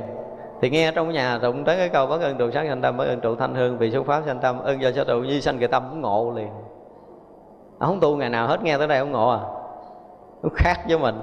Đó, mình nghe quá trời từ trước tới giờ mà không ai ngộ. Lý do tại sao? Lý do gì chúng ta còn thấy sắc để chúng ta không sanh tâm nơi sắc nhưng cư sĩ hận lư của chúng ta không phải như vậy à. Ngài nghe bất ưng trụ sắc sanh tâm, bất ưng trụ thanh hương vị xuất pháp sanh tâm, ưng vô sở tụ như thanh trì tâm thì Ngài thấy ra liền thật sự là mình không trụ được nơi sắc thanh hương vị xuất pháp. Vì tất cả các pháp vốn vô trụ. Cho nên sanh trăm nơi, nơi không chỗ trụ có nghĩa là nhận biết được tất cả các pháp đều vốn vô trụ. Cho nên mắt không trụ được sắc, tai không trụ được âm thanh, mũi không trụ được mùi, lưỡi không trụ được vị, thân không trụ được nơi xúc chạm và ý không trụ được pháp trần. Cho nên ngài nhận ra được cái vô trụ. Vì vậy mà sau 8 tháng giả gạo ngài biết là xưa nay không một vật chỗ nào dính bụi nha. Nghĩa là nhận được cái lý vô trụ này ngay từ đầu. Để bắt đầu tu tập mà người nhận cái lý vô trụ tức là người đã độ vô lượng vô số chúng hữu tình mà không thấy chúng sanh được diệt độ. Và sau đó lần lần Đức Phật lại nâng cấp lên để chúng ta à, bước những cái bước để thấy được là tất cả những cái hình sắc nè. Mắt chúng ta thấy hình sắc. Sơn hà đại địa núi non đất à, nước tất cả đều là gì? Là không. Đối với cái nhìn của người ngộ đạo. Và rồi thấy được tới những cái quả chứng của Đức Phật quả chứng vô thượng Bồ đề cũng vẫn là vẫn là không. 32 tướng tốt 80 vẻ đẹp của Đức Phật, cũng vẫn là không. Nói chung tam giới này, nếu một phen chúng ta nó thấy đúng, Thì tất cả tam thế giới này không có với chính mình. Và thấy cho đến mức tận cùng là tất cả các pháp như đoạn nãy mình nói là tất cả các pháp là vô ngã, để đạt được cái mức vô sanh pháp nhẫn rồi, để thấy được tất cả các pháp là như, và thấy cho đến mức tận cùng là tứ tướng hoàn toàn cũng không có. Và người đó đang sống trong cái không trụ tướng để đạt cảnh giới như như bất động một cách toàn triệt, đó là cái bản kinh kim cang mà đức phật muốn nói. Đó là ra nếu mà mọi người mà học đúng kinh kim cang, tu tập đúng tinh thần kinh kim cang là luôn luôn nơi mắt tai mũi lưỡi thần ý của mình, là sao? Luôn thấy tất cả các pháp là như, thấy là như, nghe là như, ngửi là như, nếm là như. Không rớt xuống tầng thấp hơn. Nếu như bây giờ mắt mình thấy mình thấy còn đối tượng, tức là không như tay mình nghe mà còn đối tượng là không như mình thấy có thời gian, thấy có không gian, thấy còn có trước, còn có sau, còn có trong, còn có ngoài thì cái đó không phải là cái thấy như. Vì vậy mọi người mà ngộ được lý kim cang rồi, tức là ngay từ đầu chúng ta phải nhận được lý vô trụ để mình thấy là tất cả các pháp từ xưa tới giờ không dừng trụ để mình hoàn toàn là người giải thoát, không bị dướng mắt trong trần gian này. Rồi chúng ta bước lên cảnh giới nữa là chúng ta bước lên cảnh giới như như bất động trong cái thấy nghe hay biết của mình tức là thấy là giác ngộ nghe là giác ngộ ngửi là giác ngộ nếm là giác ngộ. Đi đứng nằm người ngồi trong cái thấy biết giác ngộ toàn triệt không vướng lại thì người đó là người đang trì tụng kinh kim cang. Theo đúng tinh thần của kinh kim cang là như vậy. Đó, cho nên là khi mà mọi người mà học bản kinh kim cang thì chúng ta phải nhận biết được những cái điều chính yếu này để tất cả chúng ta luôn sống được. Có nghĩa là bây giờ ngay từ bây giờ tất cả chúng ta đều phát nguyện trì tụng kinh kim cang. Không? Phát nguyện trì tụng kinh kim cang thì vậy là từ ngay giờ phút này, chúng ta là người thấy nghe hay biết, rõ ràng hiện tiền như như bất động, thì đúng với tinh thần kinh kim cang mà đức phật dạy. Nếu như chúng ta thấy có, thấy không, là chúng ta rớt xuống tư tưởng thấy khái niệm có một khoảnh khắc là có thời gian là chúng ta rớt trong tư tướng thấy một chút có không gian có nghĩa là chúng ta rớt trong tư tướng thì vậy là nếu chúng ta muốn trì tụng kinh can thì bây giờ, ví dụ như chúng ta đang thấy, chúng ta đang ngồi đây mà tự nhiên trong đầu mình có một khái niệm là một chút nữa. Đúng không? Tức là có tương lai rồi, là có thời gian được khởi ra nơi đầu chúng ta. Hoặc là chúng ta đang ngồi đây, chúng ta nhớ lại cái chuyện hồi nãy. Không? Tức là chúng ta rớt vào thời gian rồi, quá khứ rồi. Vì là nơi tâm chúng ta không có cái khoảnh khắc quá khứ và và vị lai ngay tại đây, thì không có quá khứ và vị lai cho nên nếu một người mà thấu suốt được kinh kim cang thì người đó phải thấy biết nay nơi hiện tiền này không có thời gian và không có không gian. Tất cả mọi thời mỗi lúc xảy ra trong đời sống này thực sự là nó không có thời gian và không có không gian. Đó là thật pháp mà đức phật muốn chỉ bài trong bản kinh kim cang. Nhưng mà sở dĩ chúng ta thấy có thời gian, có, thấy có không gian là do cái đầu của mình ngồi đây mình bị khái niệm. Đúng không? Tự động mình ngồi cái mình nhớ lại chuyện hồi nãy hoặc là chuẩn bị cho chuyện tương lai, tức là tự mình đã bước rời ra, tự mình muốn ra khỏi cái thực tại không thời gian, không không gian của chính mình, của dạng hữu. Chứ nếu như ngay tại đây mà chúng ta thấy không thời gian, không không gian, ngay cái hít thở vào ra của mình, nó hoàn toàn không có thời gian, không không gian, thì chúng ta vượt thoát khỏi tam giới này liền ngay tại đây, và không cần phải thêm bất kỳ cái gì nữa. Như vậy là người đi đứng nằm ngòn thấy nghe hay biết của chính mình đang sống trong cái thực tại hiện tiền, không thời gian, không không gian là người đó đang trì tụng kinh kim cang. Người đó đang ly tất cả các tướng, người đó đang song bất động giống như tinh thần kinh kim cang mà đức phật dạy. Thì đó là cái điều mà đức phật muốn nói trong bản kinh kim cang này. Thì chúng tôi rất mong rằng cái, những người có cái duyên lành nghe được bản cảnh kim cang và chúng ta nên bắt đầu ngay tại đây mà trì tụng. Ngay tại đây mà trì tụng. Tức là bây giờ quý vị thử ngồi ngay tại đây, quý vị có quá khứ có vị lai không? Thực tình chúng ta ngồi ngoài đây, lắng động thực sự đi chúng ta có quá khứ có vị lai không? Không có. Cái âm thanh đang nói cho quý vị nghe, có trước có sau không có. Ngay khi nói, nó hiện hữu như vậy. Ngay khi tắt là nó hiện hữu khoảng không âm thanh như vậy, chứ nó không có trước, không có sau. Và cái nghe của quý vị cũng đang tiếp nhận cái âm thanh không trước, không sau đó cái thấy quý vị đang thấy đây chứ không phải là thấy hồi nãy, so với cái thấy bây giờ không phải như vậy, mà thấy là cái đang thấy. Cái thở là quý vị đang thở, cái lưỡi là quý vị đang như vậy, cái thân quý vị đang như vậy và cái ý quý vị đang như vậy. Có nghĩa là nơi chúng ta, nơi lục căn nó đang là như như vậy. Chúng ta không có khác hơn được, mà mình ảo tưởng mình có thể khác được, chứ sự thật chúng ta không thể khác được. Cho nên đó, chúng ta rớt vào cái ảo tưởng để chúng ta theo cái ảo tưởng của mình mà mình mình khổ được một chút, mình vui được một chút, mình buồn được một chút, chứ thật sự là chúng ta buồn cũng không được. Buồn không được, vui không được, dính mắt không được trong trần gian này. Vì các pháp vốn là vô trụ rồi. Bây giờ thử ai ngồi đây có thể nắm đứng được một âm thanh không? Ai làm được chuyện đó? Không ai đủ sức để nắm giữ âm thanh, mà âm thanh là một pháp. Thì tất cả các pháp trong thế gian nào tánh tướng đều như nhau bây giờ, cái âm thanh này, nó vốn tự ly. Ví dụ như nói tiếng phật, thì tự nó không còn ngay tại đây, đúng không? Quý vị muốn giữ, nó giữ không được. Thì nó là một pháp như tất cả các pháp khác đang hiện hữu trong trần gian này, nó cũng vốn tự ly như vậy. Quý vị không thể nắm đứng nó được, không thể dướng mắt nó được. Thì vậy là trên lục căn của mình, tiếp xúc lục trần không dính lại được. Thân này, chúng ta còn không dính lại được tâm này chúng ta còn không dính lại được, cảnh giới này chúng ta còn không dính lại được, vì nó vốn là vô trụ. Thì tất cả các pháp tánh nó vô trụ và tướng nó vô trụ. Tất cả các pháp tánh nó là bất sanh bất diệt, tướng nó là bất sanh bất diệt. Thật ra khi mọi người nhận được cái lý kinh kim cang, tức là chúng ta luôn sống trong cái vô sanh, để chúng ta không bị cái thuận nghịch của cuộc đời không bị cái đúng sai của cái cuộc đời, không bị cái thịnh suy của cuộc đời nó làm chúng ta sanh tâm, đúng không?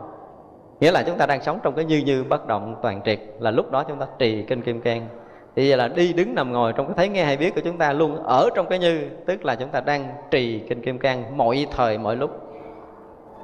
Thì chúng tôi rất mong rằng đại chúng chúng ta là những người bắt đầu hành trì kinh kim cang. bắt đầu hành trì kim cang tức là chúng ta thấy nghe hay biết, trong cái tuệ tri toàn triệt rỗng lặng mênh mông thanh tịnh sáng suốt của chính mình, không có phút giây nào chúng ta bị động lại được, không có phút giây nào chúng ta bị dính lại được. Có nghĩa là chúng ta không dính được, chúng ta phải thấy rằng là mình không dính được các pháp, chứ không phải là chúng ta dụng công để trừ khử các pháp. Hai cái này khác nhau hoàn toàn. Thì khi nào mà mình thấy được mình hoàn toàn không thể dính mắt thì lúc đó là chúng ta tụng kinh kim cang tinh tấn còn khi nào mà chúng ta thấy mình bị dính lại tức là lúc đó mình quên tụng kinh kim cang rồi à, cho nên chúng tôi rất mong rằng kể từ ngày hôm nay à, chúng hội chúng ta đều là những hành giả trì tụng kinh kim cang một cách tinh tấn từng khoảnh khắc một còn lại trong cuộc đời chúng ta chúng ta luôn sống trong cái cái thanh tịnh sáng suốt nhiệm màu không bị động lại bất kỳ hoàn cảnh nào. Chúng ta luôn an lạc luôn tỉnh sáng rõ thông tất cả mọi điều mà không bị vướng lại. Đó là cái điều mà chúng tôi muốn chia sẻ. Nam mô bổn sư thích ca mâu ni phật.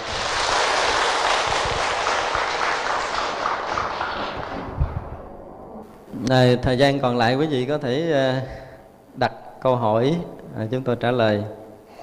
Thì có vị nào có thắc mắc gì không chúng tôi sẽ một là quý vị có thể ờ, cầm micro hỏi trực tiếp. Hai là quý vị ờ, gửi giấy lên chúng ta sẽ theo đó chúng tôi trả lời. Ừ, cũng có thể là thời gian lâu lắm chúng ta mới gặp nhau cho nên bữa nay được quyền tâm sự thoải mái.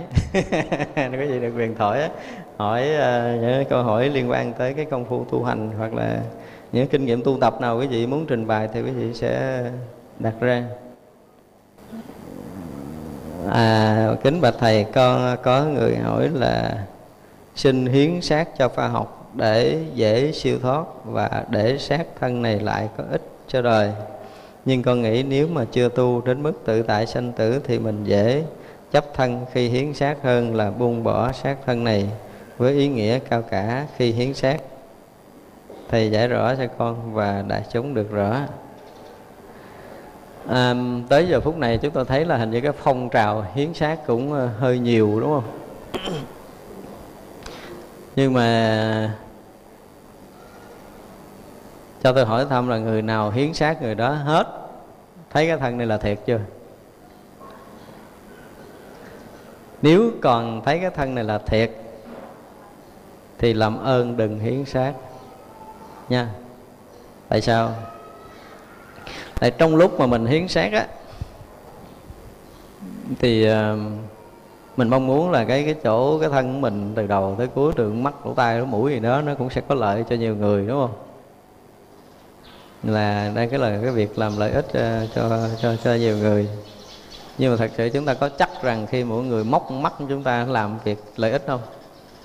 Người môi cái tim chúng ta làm việc lợi ích không? Hay là lợi ích riêng cho cái túi tiền của ổng? Nếu như mà chúng ta thấy thằng cha này đó là móc mắt mình, móc cái cái tim mình để bán kiếm tiền, thì lúc đó chúng ta có không nổi sân không? Chúng ta không tránh được những điều như thế và không tránh được điều như thế thì chúng ta sẽ bị nổi sân trong cái lúc mà chúng ta thấy người ta đụng tới cái xác của mình. Và khi đó, khi mà chúng ta sân hận rồi á, thì sẽ bất lợi cho cái việc sanh tử của chúng ta ngay tại đó. Trong cõi âm mà chúng ta nổi sân là liền, có chừng bị đọa. Thật ra là những người hiến xác là những người phải thực sự thấy cái thân này là huyễn giả tao dục của nó muốn ăn giọng rồi đó, ăn đụng tới nó móc môi, nó chặt, nó chém, nó làm gì đó, làm mà mình không có còn cái gì nữa. Nếu được như vậy thì sẽ hướng sát. Còn nếu như mình thấy là cái thân mình nó còn có một cái giá trị gì cho cái tâm của mình á, và muốn người ta sẽ làm theo ý mình mà người ta không làm theo ý mình mà mình không còn sân hận thì nên hiến sát. Còn nếu người ta làm trái ý mình thì coi chừng là cái lúc đó chúng ta sẽ bị đi con đường xấu khi chúng ta nổi nổi điên lên trong cõi âm nhưng đó là cái điều chúng ta phải biết. Ở cõi người, khi chúng ta tác ý, chúng ta muốn đi thì nó cũng từ từ nó tới. Nhưng mà ở cõi âm vừa, khởi niệm là sanh thân, đây là một điều rất là nguy hiểm. Ví dụ, bình thường thôi, cái việc của cái người mà tiết tiền thôi, sau khi chết mà mình thấy cái đống vàng mình chưa có dặn dò con cái được, mình muốn nằm đó để mình giữ nó thì liền biến thành heo để hoặc là con chó vậy đó, để giữ cái đống vàng đó chết mà còn thương mến vợ hoặc là chồng. Chúng ta thương quá, chúng ta mến quá thì coi chừng trở lại thành cái gì ở bên cạnh người chồng, người vợ của mình. Tức là tác ý nó sẽ sanh thân theo cái kiểu đó thì rất là mệt. Chúng ta sân hận người đó chúng ta tức tối người đó, coi chừng thành thú dữ rình rình để cắn trả trả thù. Thì rất là nguy hiểm trong cái sanh tử. Cho nên nếu mà thật sự cái tâm của chúng ta chưa vững chúng ta chưa đủ thức để xả bỏ thân một cách toàn triệt thì đừng có theo phong trào mà hiến xác. Mặc dù cái việc hiến xác đối với chúng ta nó cũng có lợi cho khoa học để có giúp được nhiều người này người kia. Nhưng mà nếu tâm chúng ta không vững thì chúng ta phải suy nghĩ lại dùm. À, ở đây có một cái câu hỏi liên quan tới bản kinh kim cang khi con nghe thầy giảng về kinh kim cang, nhưng chúng con là các bậc sơ cơ đang tập tu học mà không còn bám trụ vào pháp, không chấp đúng sai phải trái, không bám trụ ở âm thanh hay hư không. Nếu như vậy thì chúng con bám vào cái gì để mà hành cho đúng con đường đi đến giác ngộ giải thoát? Con ờ, xin thầy giải thích rõ cái mới tu tập này ở ban sơ, như chúng con đã nói, nam mô bổn sư thích ca mâu ni phật. Con là đức trang ở ba mi thuộc. Câu hỏi này cũng thực tế. Bây giờ thật sự là cô có ờ, muốn không bám mọi cái không? Ví dụ như bây giờ mình muốn ờ, không dính âm thanh sắc tướng, mình có muốn không? Hay là mình muốn tu để mình còn tiếp tục dính âm thanh sắc tướng ra cái việc tu tập khi mà à, ở đầu bản kinh kim cang tại quý vị chưa nghe hết. Đầu bản kinh kim cang chúng tôi nói cái tinh thần của người nghe kinh cái thái độ của người nghe kinh là đừng có đặt là mình tu lâu mình tu mau mình căn cơ thấp mình căn cơ cao mình à, là người phước dày người phước mỏng người mới tu tu lâu gì hết. Cái việc đó không cần đặt ra. Vì sao?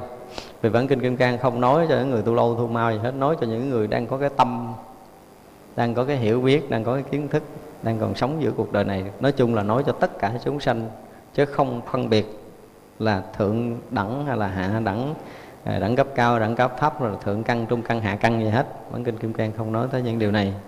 Mà bản kinh kim cang thuần nói lên cái sự thật. Để chúng ta có tiếp nhận sự thật này hay là không tiếp nhận mà thôi nếu mình tiếp nhận được cái sự thật này, thì mình sống tự tại giữa trần gian này. Còn mình không tiếp nhận sự thật thì mình còn nguyên đó. Mình còn nguyên đó chứ mình đi đâu về đâu. Mình vẫn còn nguyên mình không bị hư gì hết á. Bảo đảm quý vị không bị sức mẻ gì hết, nếu chúng ta nghe kinh kim cang. Lời thì có chứ không có lỗ. Nhưng phải nói như vậy. Nhưng mà có điều là chúng ta có, ví dụ như bây giờ à, cái người học đạo mà không đủ tin đối với cái pháp Phật thì thật sự đây là một cái rào cản cho cái lòng nghi ngờ của mình. Ví dụ như bây giờ mình tin Phật mình tin một vị thầy đó ông thầy đó nói là mình à, trong bóng tối ông thầy đang hướng dẫn mình rõ ràng là tối đen như mực không thấy phía trước là cái gì hết đó. bây giờ ông thầy mình kêu mình bước ba bước nữa mình sẽ thấy ánh sáng. Nhưng mình có dám bước không? Hay là nghi ngờ ông thầy? Thì nghi ngờ không biết ông này ông chơi kỳ á nhau. Nhiều khi ông kêu mình bước ba bước nữa mình sụp hố, mình chết rồi sao? Không dám. Nhưng nếu có một người đệ tử nào mà dám như vậy thì chắc chắn người đó đang ngộ đạo. Thì sao? Vậy hôm trước chúng tôi có kể một chuyện của một vị thiền sư rồi, phải không? Ông thầy nó rất là nổi tiếng và có một cái số phật tử đeo theo thầy để tu tập, xin thầy chỉ dạy công phu, những bí truyền, vân vân. Thầy nó được rồi, mai đi ta chỉ cho ai muốn tu ngày mai tính. Thì sáng hôm sau có năm vị tăng, thưa thầy, con nguyện là theo thầy. Thầy kêu con làm cái gì con làm đó, con nguyện sống chết, sanh tử, nguyện giải thoát ngay trong đời này, vân vân. Thầy nói, được rồi, không sao hết rồi xuống sông đứng giùm tao. Xuống nó đứng rồi. Thì đứng, thầy nói là xuống sông, cứ đứng, cứ là cái chuyện gì xảy ra kệ nó mà cứ rõ biết như vậy thôi, chứ không cần phải thêm bớt cái gì hết á. Xuống đó công phu. Thì với thầy xuống công phu rất là tinh tấn, đứng từ sáng cho tới trưa nước bắt đầu lớn. Nước bắt đầu lớn dần dần dần dần dần dần. Rồi tới ngang bụng nó coi như là chuyện cũng bình thường. Mấy thầy vẫn vẫn đứng công phu rất là tỉnh táo. Nhưng mà lên tới ngực là bắt đầu ông này ngó ông kia một vài ông rồi, ha. Nó lên tới gần cổ cái ông bò bò chạy lên. Cái bắt đầu lần lần nước ngập lên nữa, tới càm tới càm cái bắt đầu gần tới lỗ mũi cái con ông bò bò lên nữa. Cái bắt đầu nó lên tới ngập lỗ mũi, cái thêm hai ông nó lên. Tới còn một ông cuối cùng đứng bất động. Và nước ngập qua lỗ mũi. Ngập lỗ mũi cũng thấy ông đứng bất động ngập qua đầu ngập đầu hồi ngập lúc đầu luôn. Cái ông thầy phải phóng xuống kéo đệ tử này lên. Và người này được ngộ đạo. Chúng ta học đạo chúng ta dám vậy không? Không dám vậy thì đừng có học kinh kim cang. Tại vì học kinh kim cang là bỏ mạng đó, chứ không phải học kim cang để dùng cái đầu để hiểu. Nếu như chúng ta còn ngờ vực chúng ta còn so sánh, chúng ta còn tới luôn chúng ta còn sợ hãi như vậy thì không đủ sức để làm cho ngũ quẩn dài không mà thấu hiểu được đại đạo đâu. Đây là điều mà chúng ta phải biết. Cho nên nếu mà chúng ta còn sợ hãi nhiều quá thì chúng ta gắng nghe, gắng học một số kinh điển khác để mình mình tháo gỡ cái sự sợ hãi đó của chính mình. Và rõ ràng bản kinh kim cang là dạy để cho mình không dính mắt thì cái câu hỏi này hỏi này hỏi ra để là tôi sợ là tôi buông hết rồi, không có chỗ để tôi dính. Tức là một câu hỏi nghịch lý với kinh kim cang, không phải là cái người học kinh kim cang, mà đây là một câu hỏi là là gần như là không muốn tu và đối nghịch với kinh kim cang. Tại vì nếu chúng ta dám buông bỏ thân mạng để chúng ta nhận được đạo lý, là chúng ta mới có thể học kinh kim cang được. Nhưng lần này sợ buông hết mọi cái rồi không còn chỗ mình dính. Nhưng mà đó không phải là cái chỗ dạy kinh kim cang. Kinh cang dạy mình phải buông hết ngay cả cái mạng mình. Thế tôi nói ví dụ như mình đang ngồi đây mà ông thầy kêu mình phải sụm té là té cái rầm chứ không được quyền gượng thì hy vọng là người đó có thể sáng đạo.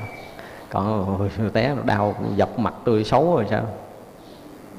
Không được cái đó chúng ta không thể tiến đạo được. Cho nên là chúng ta phải về nghe lại một số kinh điển để mình tự coi lại cái tâm muốn tìm cầu đạo giác ngộ giải thoát của mình nó tới cái tầng nào và mình có thực sự là người quyết định để bỏ thân mạng này vì đạo hay không? Nếu chưa đủ cái can đảm đó thì từ từ để văn kinh ba kim cang trên bàn thờ đốt nhang lại vài năm hả? Lấy xuống nghe tiếp. Chứ bây giờ chưa đủ tư cách để học. Có một cái câu hỏi ờ, liên quan tới cái việc ờ, của chùa chiền. À, kính bạch thầy, hôm nay chúng tôi rất đổi vui mừng được về dự lễ tưởng niệm tiên sinh Osawa năm 2012. Lúc con nhận thấy chùa Long Hương là nơi tu học Phật pháp và được thầy hướng dẫn phương pháp dưỡng sinh mò ờ, mang lại nhiều lợi ích cho mọi người. Chúng con biết thầy đang có kế hoạch xây dựng thiền đường và nhà tổ theo mô hình trưng bày ở phía trước. Và chúng con kính xin thầy cho chúng con biết về kinh phí xây dựng để chúng con góp phần công đức nam mô quan hỷ tạng bồ tát ma ha tát ở phía trước này chúng tôi đã có trưng bày cái ờ, cái mô hình để xây dựng chùa Long Hương sắp tới Um, tức là cái chánh điện này thì ờ, còn giữ nguyên nhưng mà làm cái tiền đường phía trước lầu chuông lầu trống phía trước này. Sau này xây dựng hoàn thiện mới gửi nhà phía trước. Còn phía sau này thì cái nhà tổ là chúng tôi uh, dự kiến là đổ hai tấm và đổ nóc và lớn hơn. Cho nên quý vị nhìn thấy cái nhà tổ phía sau lớn hơn cái chánh điện rất là nhiều. Um, cái cái tầng ở dưới thì à, để làm trai đường tại vì mảnh đất mình chặt tức là làm cái nhà ăn khi mà chư tăng tụ họp đông còn cái trần thứ kế đổ một tấm đầu tiên là thờ tổ bồ đề đạt ma. Và cái tầng trên cùng là làm cái thiền đường. Để khi mà chúng ta sinh hoạt tu tập thiền sau này thì chúng ta có cái chỗ để chúng ta ngồi thiền đàng hoàng thì à, đó là cái mô hình của nhà tổ. Còn à, cái giải bên đây nhà bếp cũng sửa lại tức là từ đây ra cho tới đài quan âm thì chúng tôi à, đổ một tấm. Đổ một tấm. Bên đây cũng vậy chúng tôi cũng sửa lại đổ một tấm từ trong chân đồi đi ra. À, làm cổng tam quan và cái cái cái công trình nặng nhất là cái tháp cái tháp 9 tầng á. Thì cái tháp đó chúng tôi dự kiến là trên tầng trên cùng là thờ xá lợi Phật tại vì chùa Long Hương chúng ta có cái duyên lành là có xá lợi Phật rất là nhiều. Cho nên là chúng ta phải đưa lên tháp để tôn thờ cho nó tăng nghiêm, để cho Phật tử các nơi có cái duyên lành để chúng ta lễ lại. Rồi cái tầng kế đó, tức là tầng kế đó thì chúng tôi dự kiến là để sau này chư tăng, chư ni mà có viên tịch thì à, để cái thờ cốt, cái thờ cốt tăng ni. Còn bảy tầng ở dưới là để thờ cốt của Phật tử. Phật tử và tới cuối cùng là cái cổng tới cái cổng tham quan bên ngoài. Thì cái dự toán kinh phí của cái uh, hết toàn bộ công trình của mình đó là khoảng uh,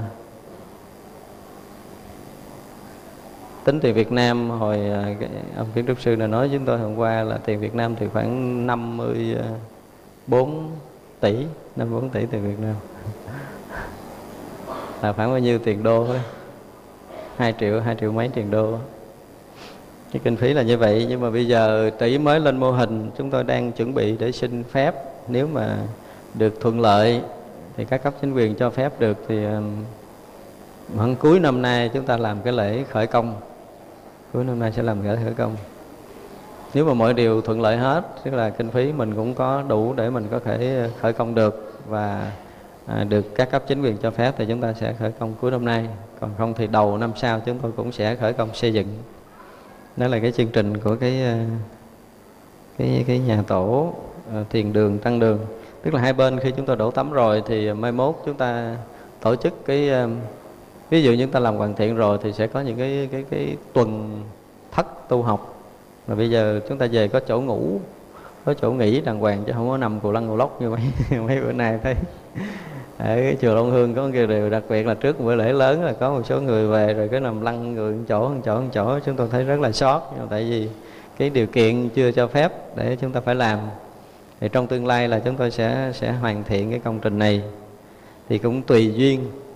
Bây giờ mình à, cái khởi động thôi, nhưng mà chưa biết là cái cái kết thúc hoàn thiện công trình đến bao lâu thì chúng tôi chưa dám hứa thì có thể là một năm hai năm một ba năm không chừng.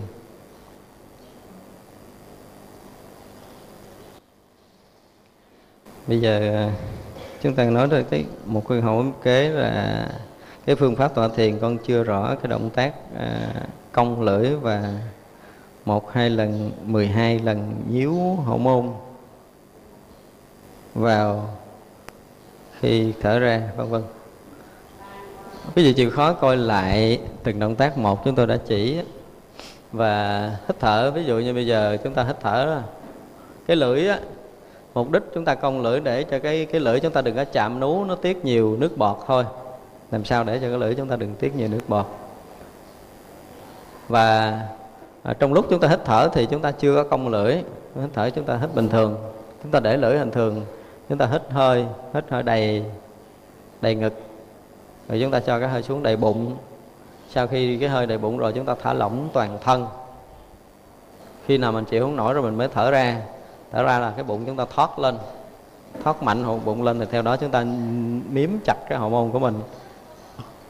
Miếm chặt hậu môn như vậy tới hồi mà chúng ta chịu không nổi thì chúng ta nhả hậu môn bắt đầu thả bụng, chúng ta hít vào. Hít vào được đầy ngực. Đầy ngực rồi đầy bụng đầy bụng rồi thả lỏng ở đó lúc đó khi nào chịu không nổi bắt đầu chúng ta thở ra. Thở ra thì chúng ta thoát bụng lên. Thoát bụng lên kèm theo chúng ta thoát hậu môn mạnh lên. Thoát mạnh lên. Lúc gần chịu đó khi nào chịu không nổi bắt đầu mình hít vào. Thì 12 hơi hít vào thở ra mà nhớ hormone nó là như vậy. Quý vị có thể coi lại trong cái, ờ, cái đĩa phương pháp tọa thiền. Coi kỹ lại để chúng ta biết cách để chúng ta làm cho nó đúng. Bây giờ là 4 giờ 47 phút rồi quý vị có nghe nữa. Không còn 13 phút nữa là 5 giờ. Nghe tiếp nữa phải không? Nghe tiếp. Bây giờ mời quý vị chắp tay hồi hướng chúng ta nghỉ ha. Rồi à, à, có lẽ là chúng ta sẽ gặp lại ngày 24 tháng 7 âm lịch năm nhâm thìn. Ngày đó là ngày đại lễ à, vu lan tại chùa long hương và trong buổi sáng cũng vậy chúng ta tổ chức lễ cúng dường trai tăng. Thì thường năm là chúng tôi sẽ cúng khoảng 500 tăng ni.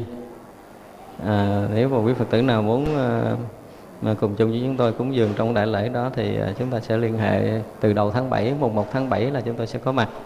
Và chúng ta chuẩn bị cho cái lễ cúng dường trai tăng cũng như là cái cái lễ kỳ an kỳ siêu tức là sẽ sẽ có một cái cái đại cha đàn trận tế trong cái ngày đó luôn. Tức là chúng ta sẽ cúng đại cha đàn trận tế từ bữa trước tới tới ngày 24 tức là 23 là chúng ta đã thiết đàn cúng rồi. Thì à, tức là chúng ta sẽ gặp nhau trong ngày đó.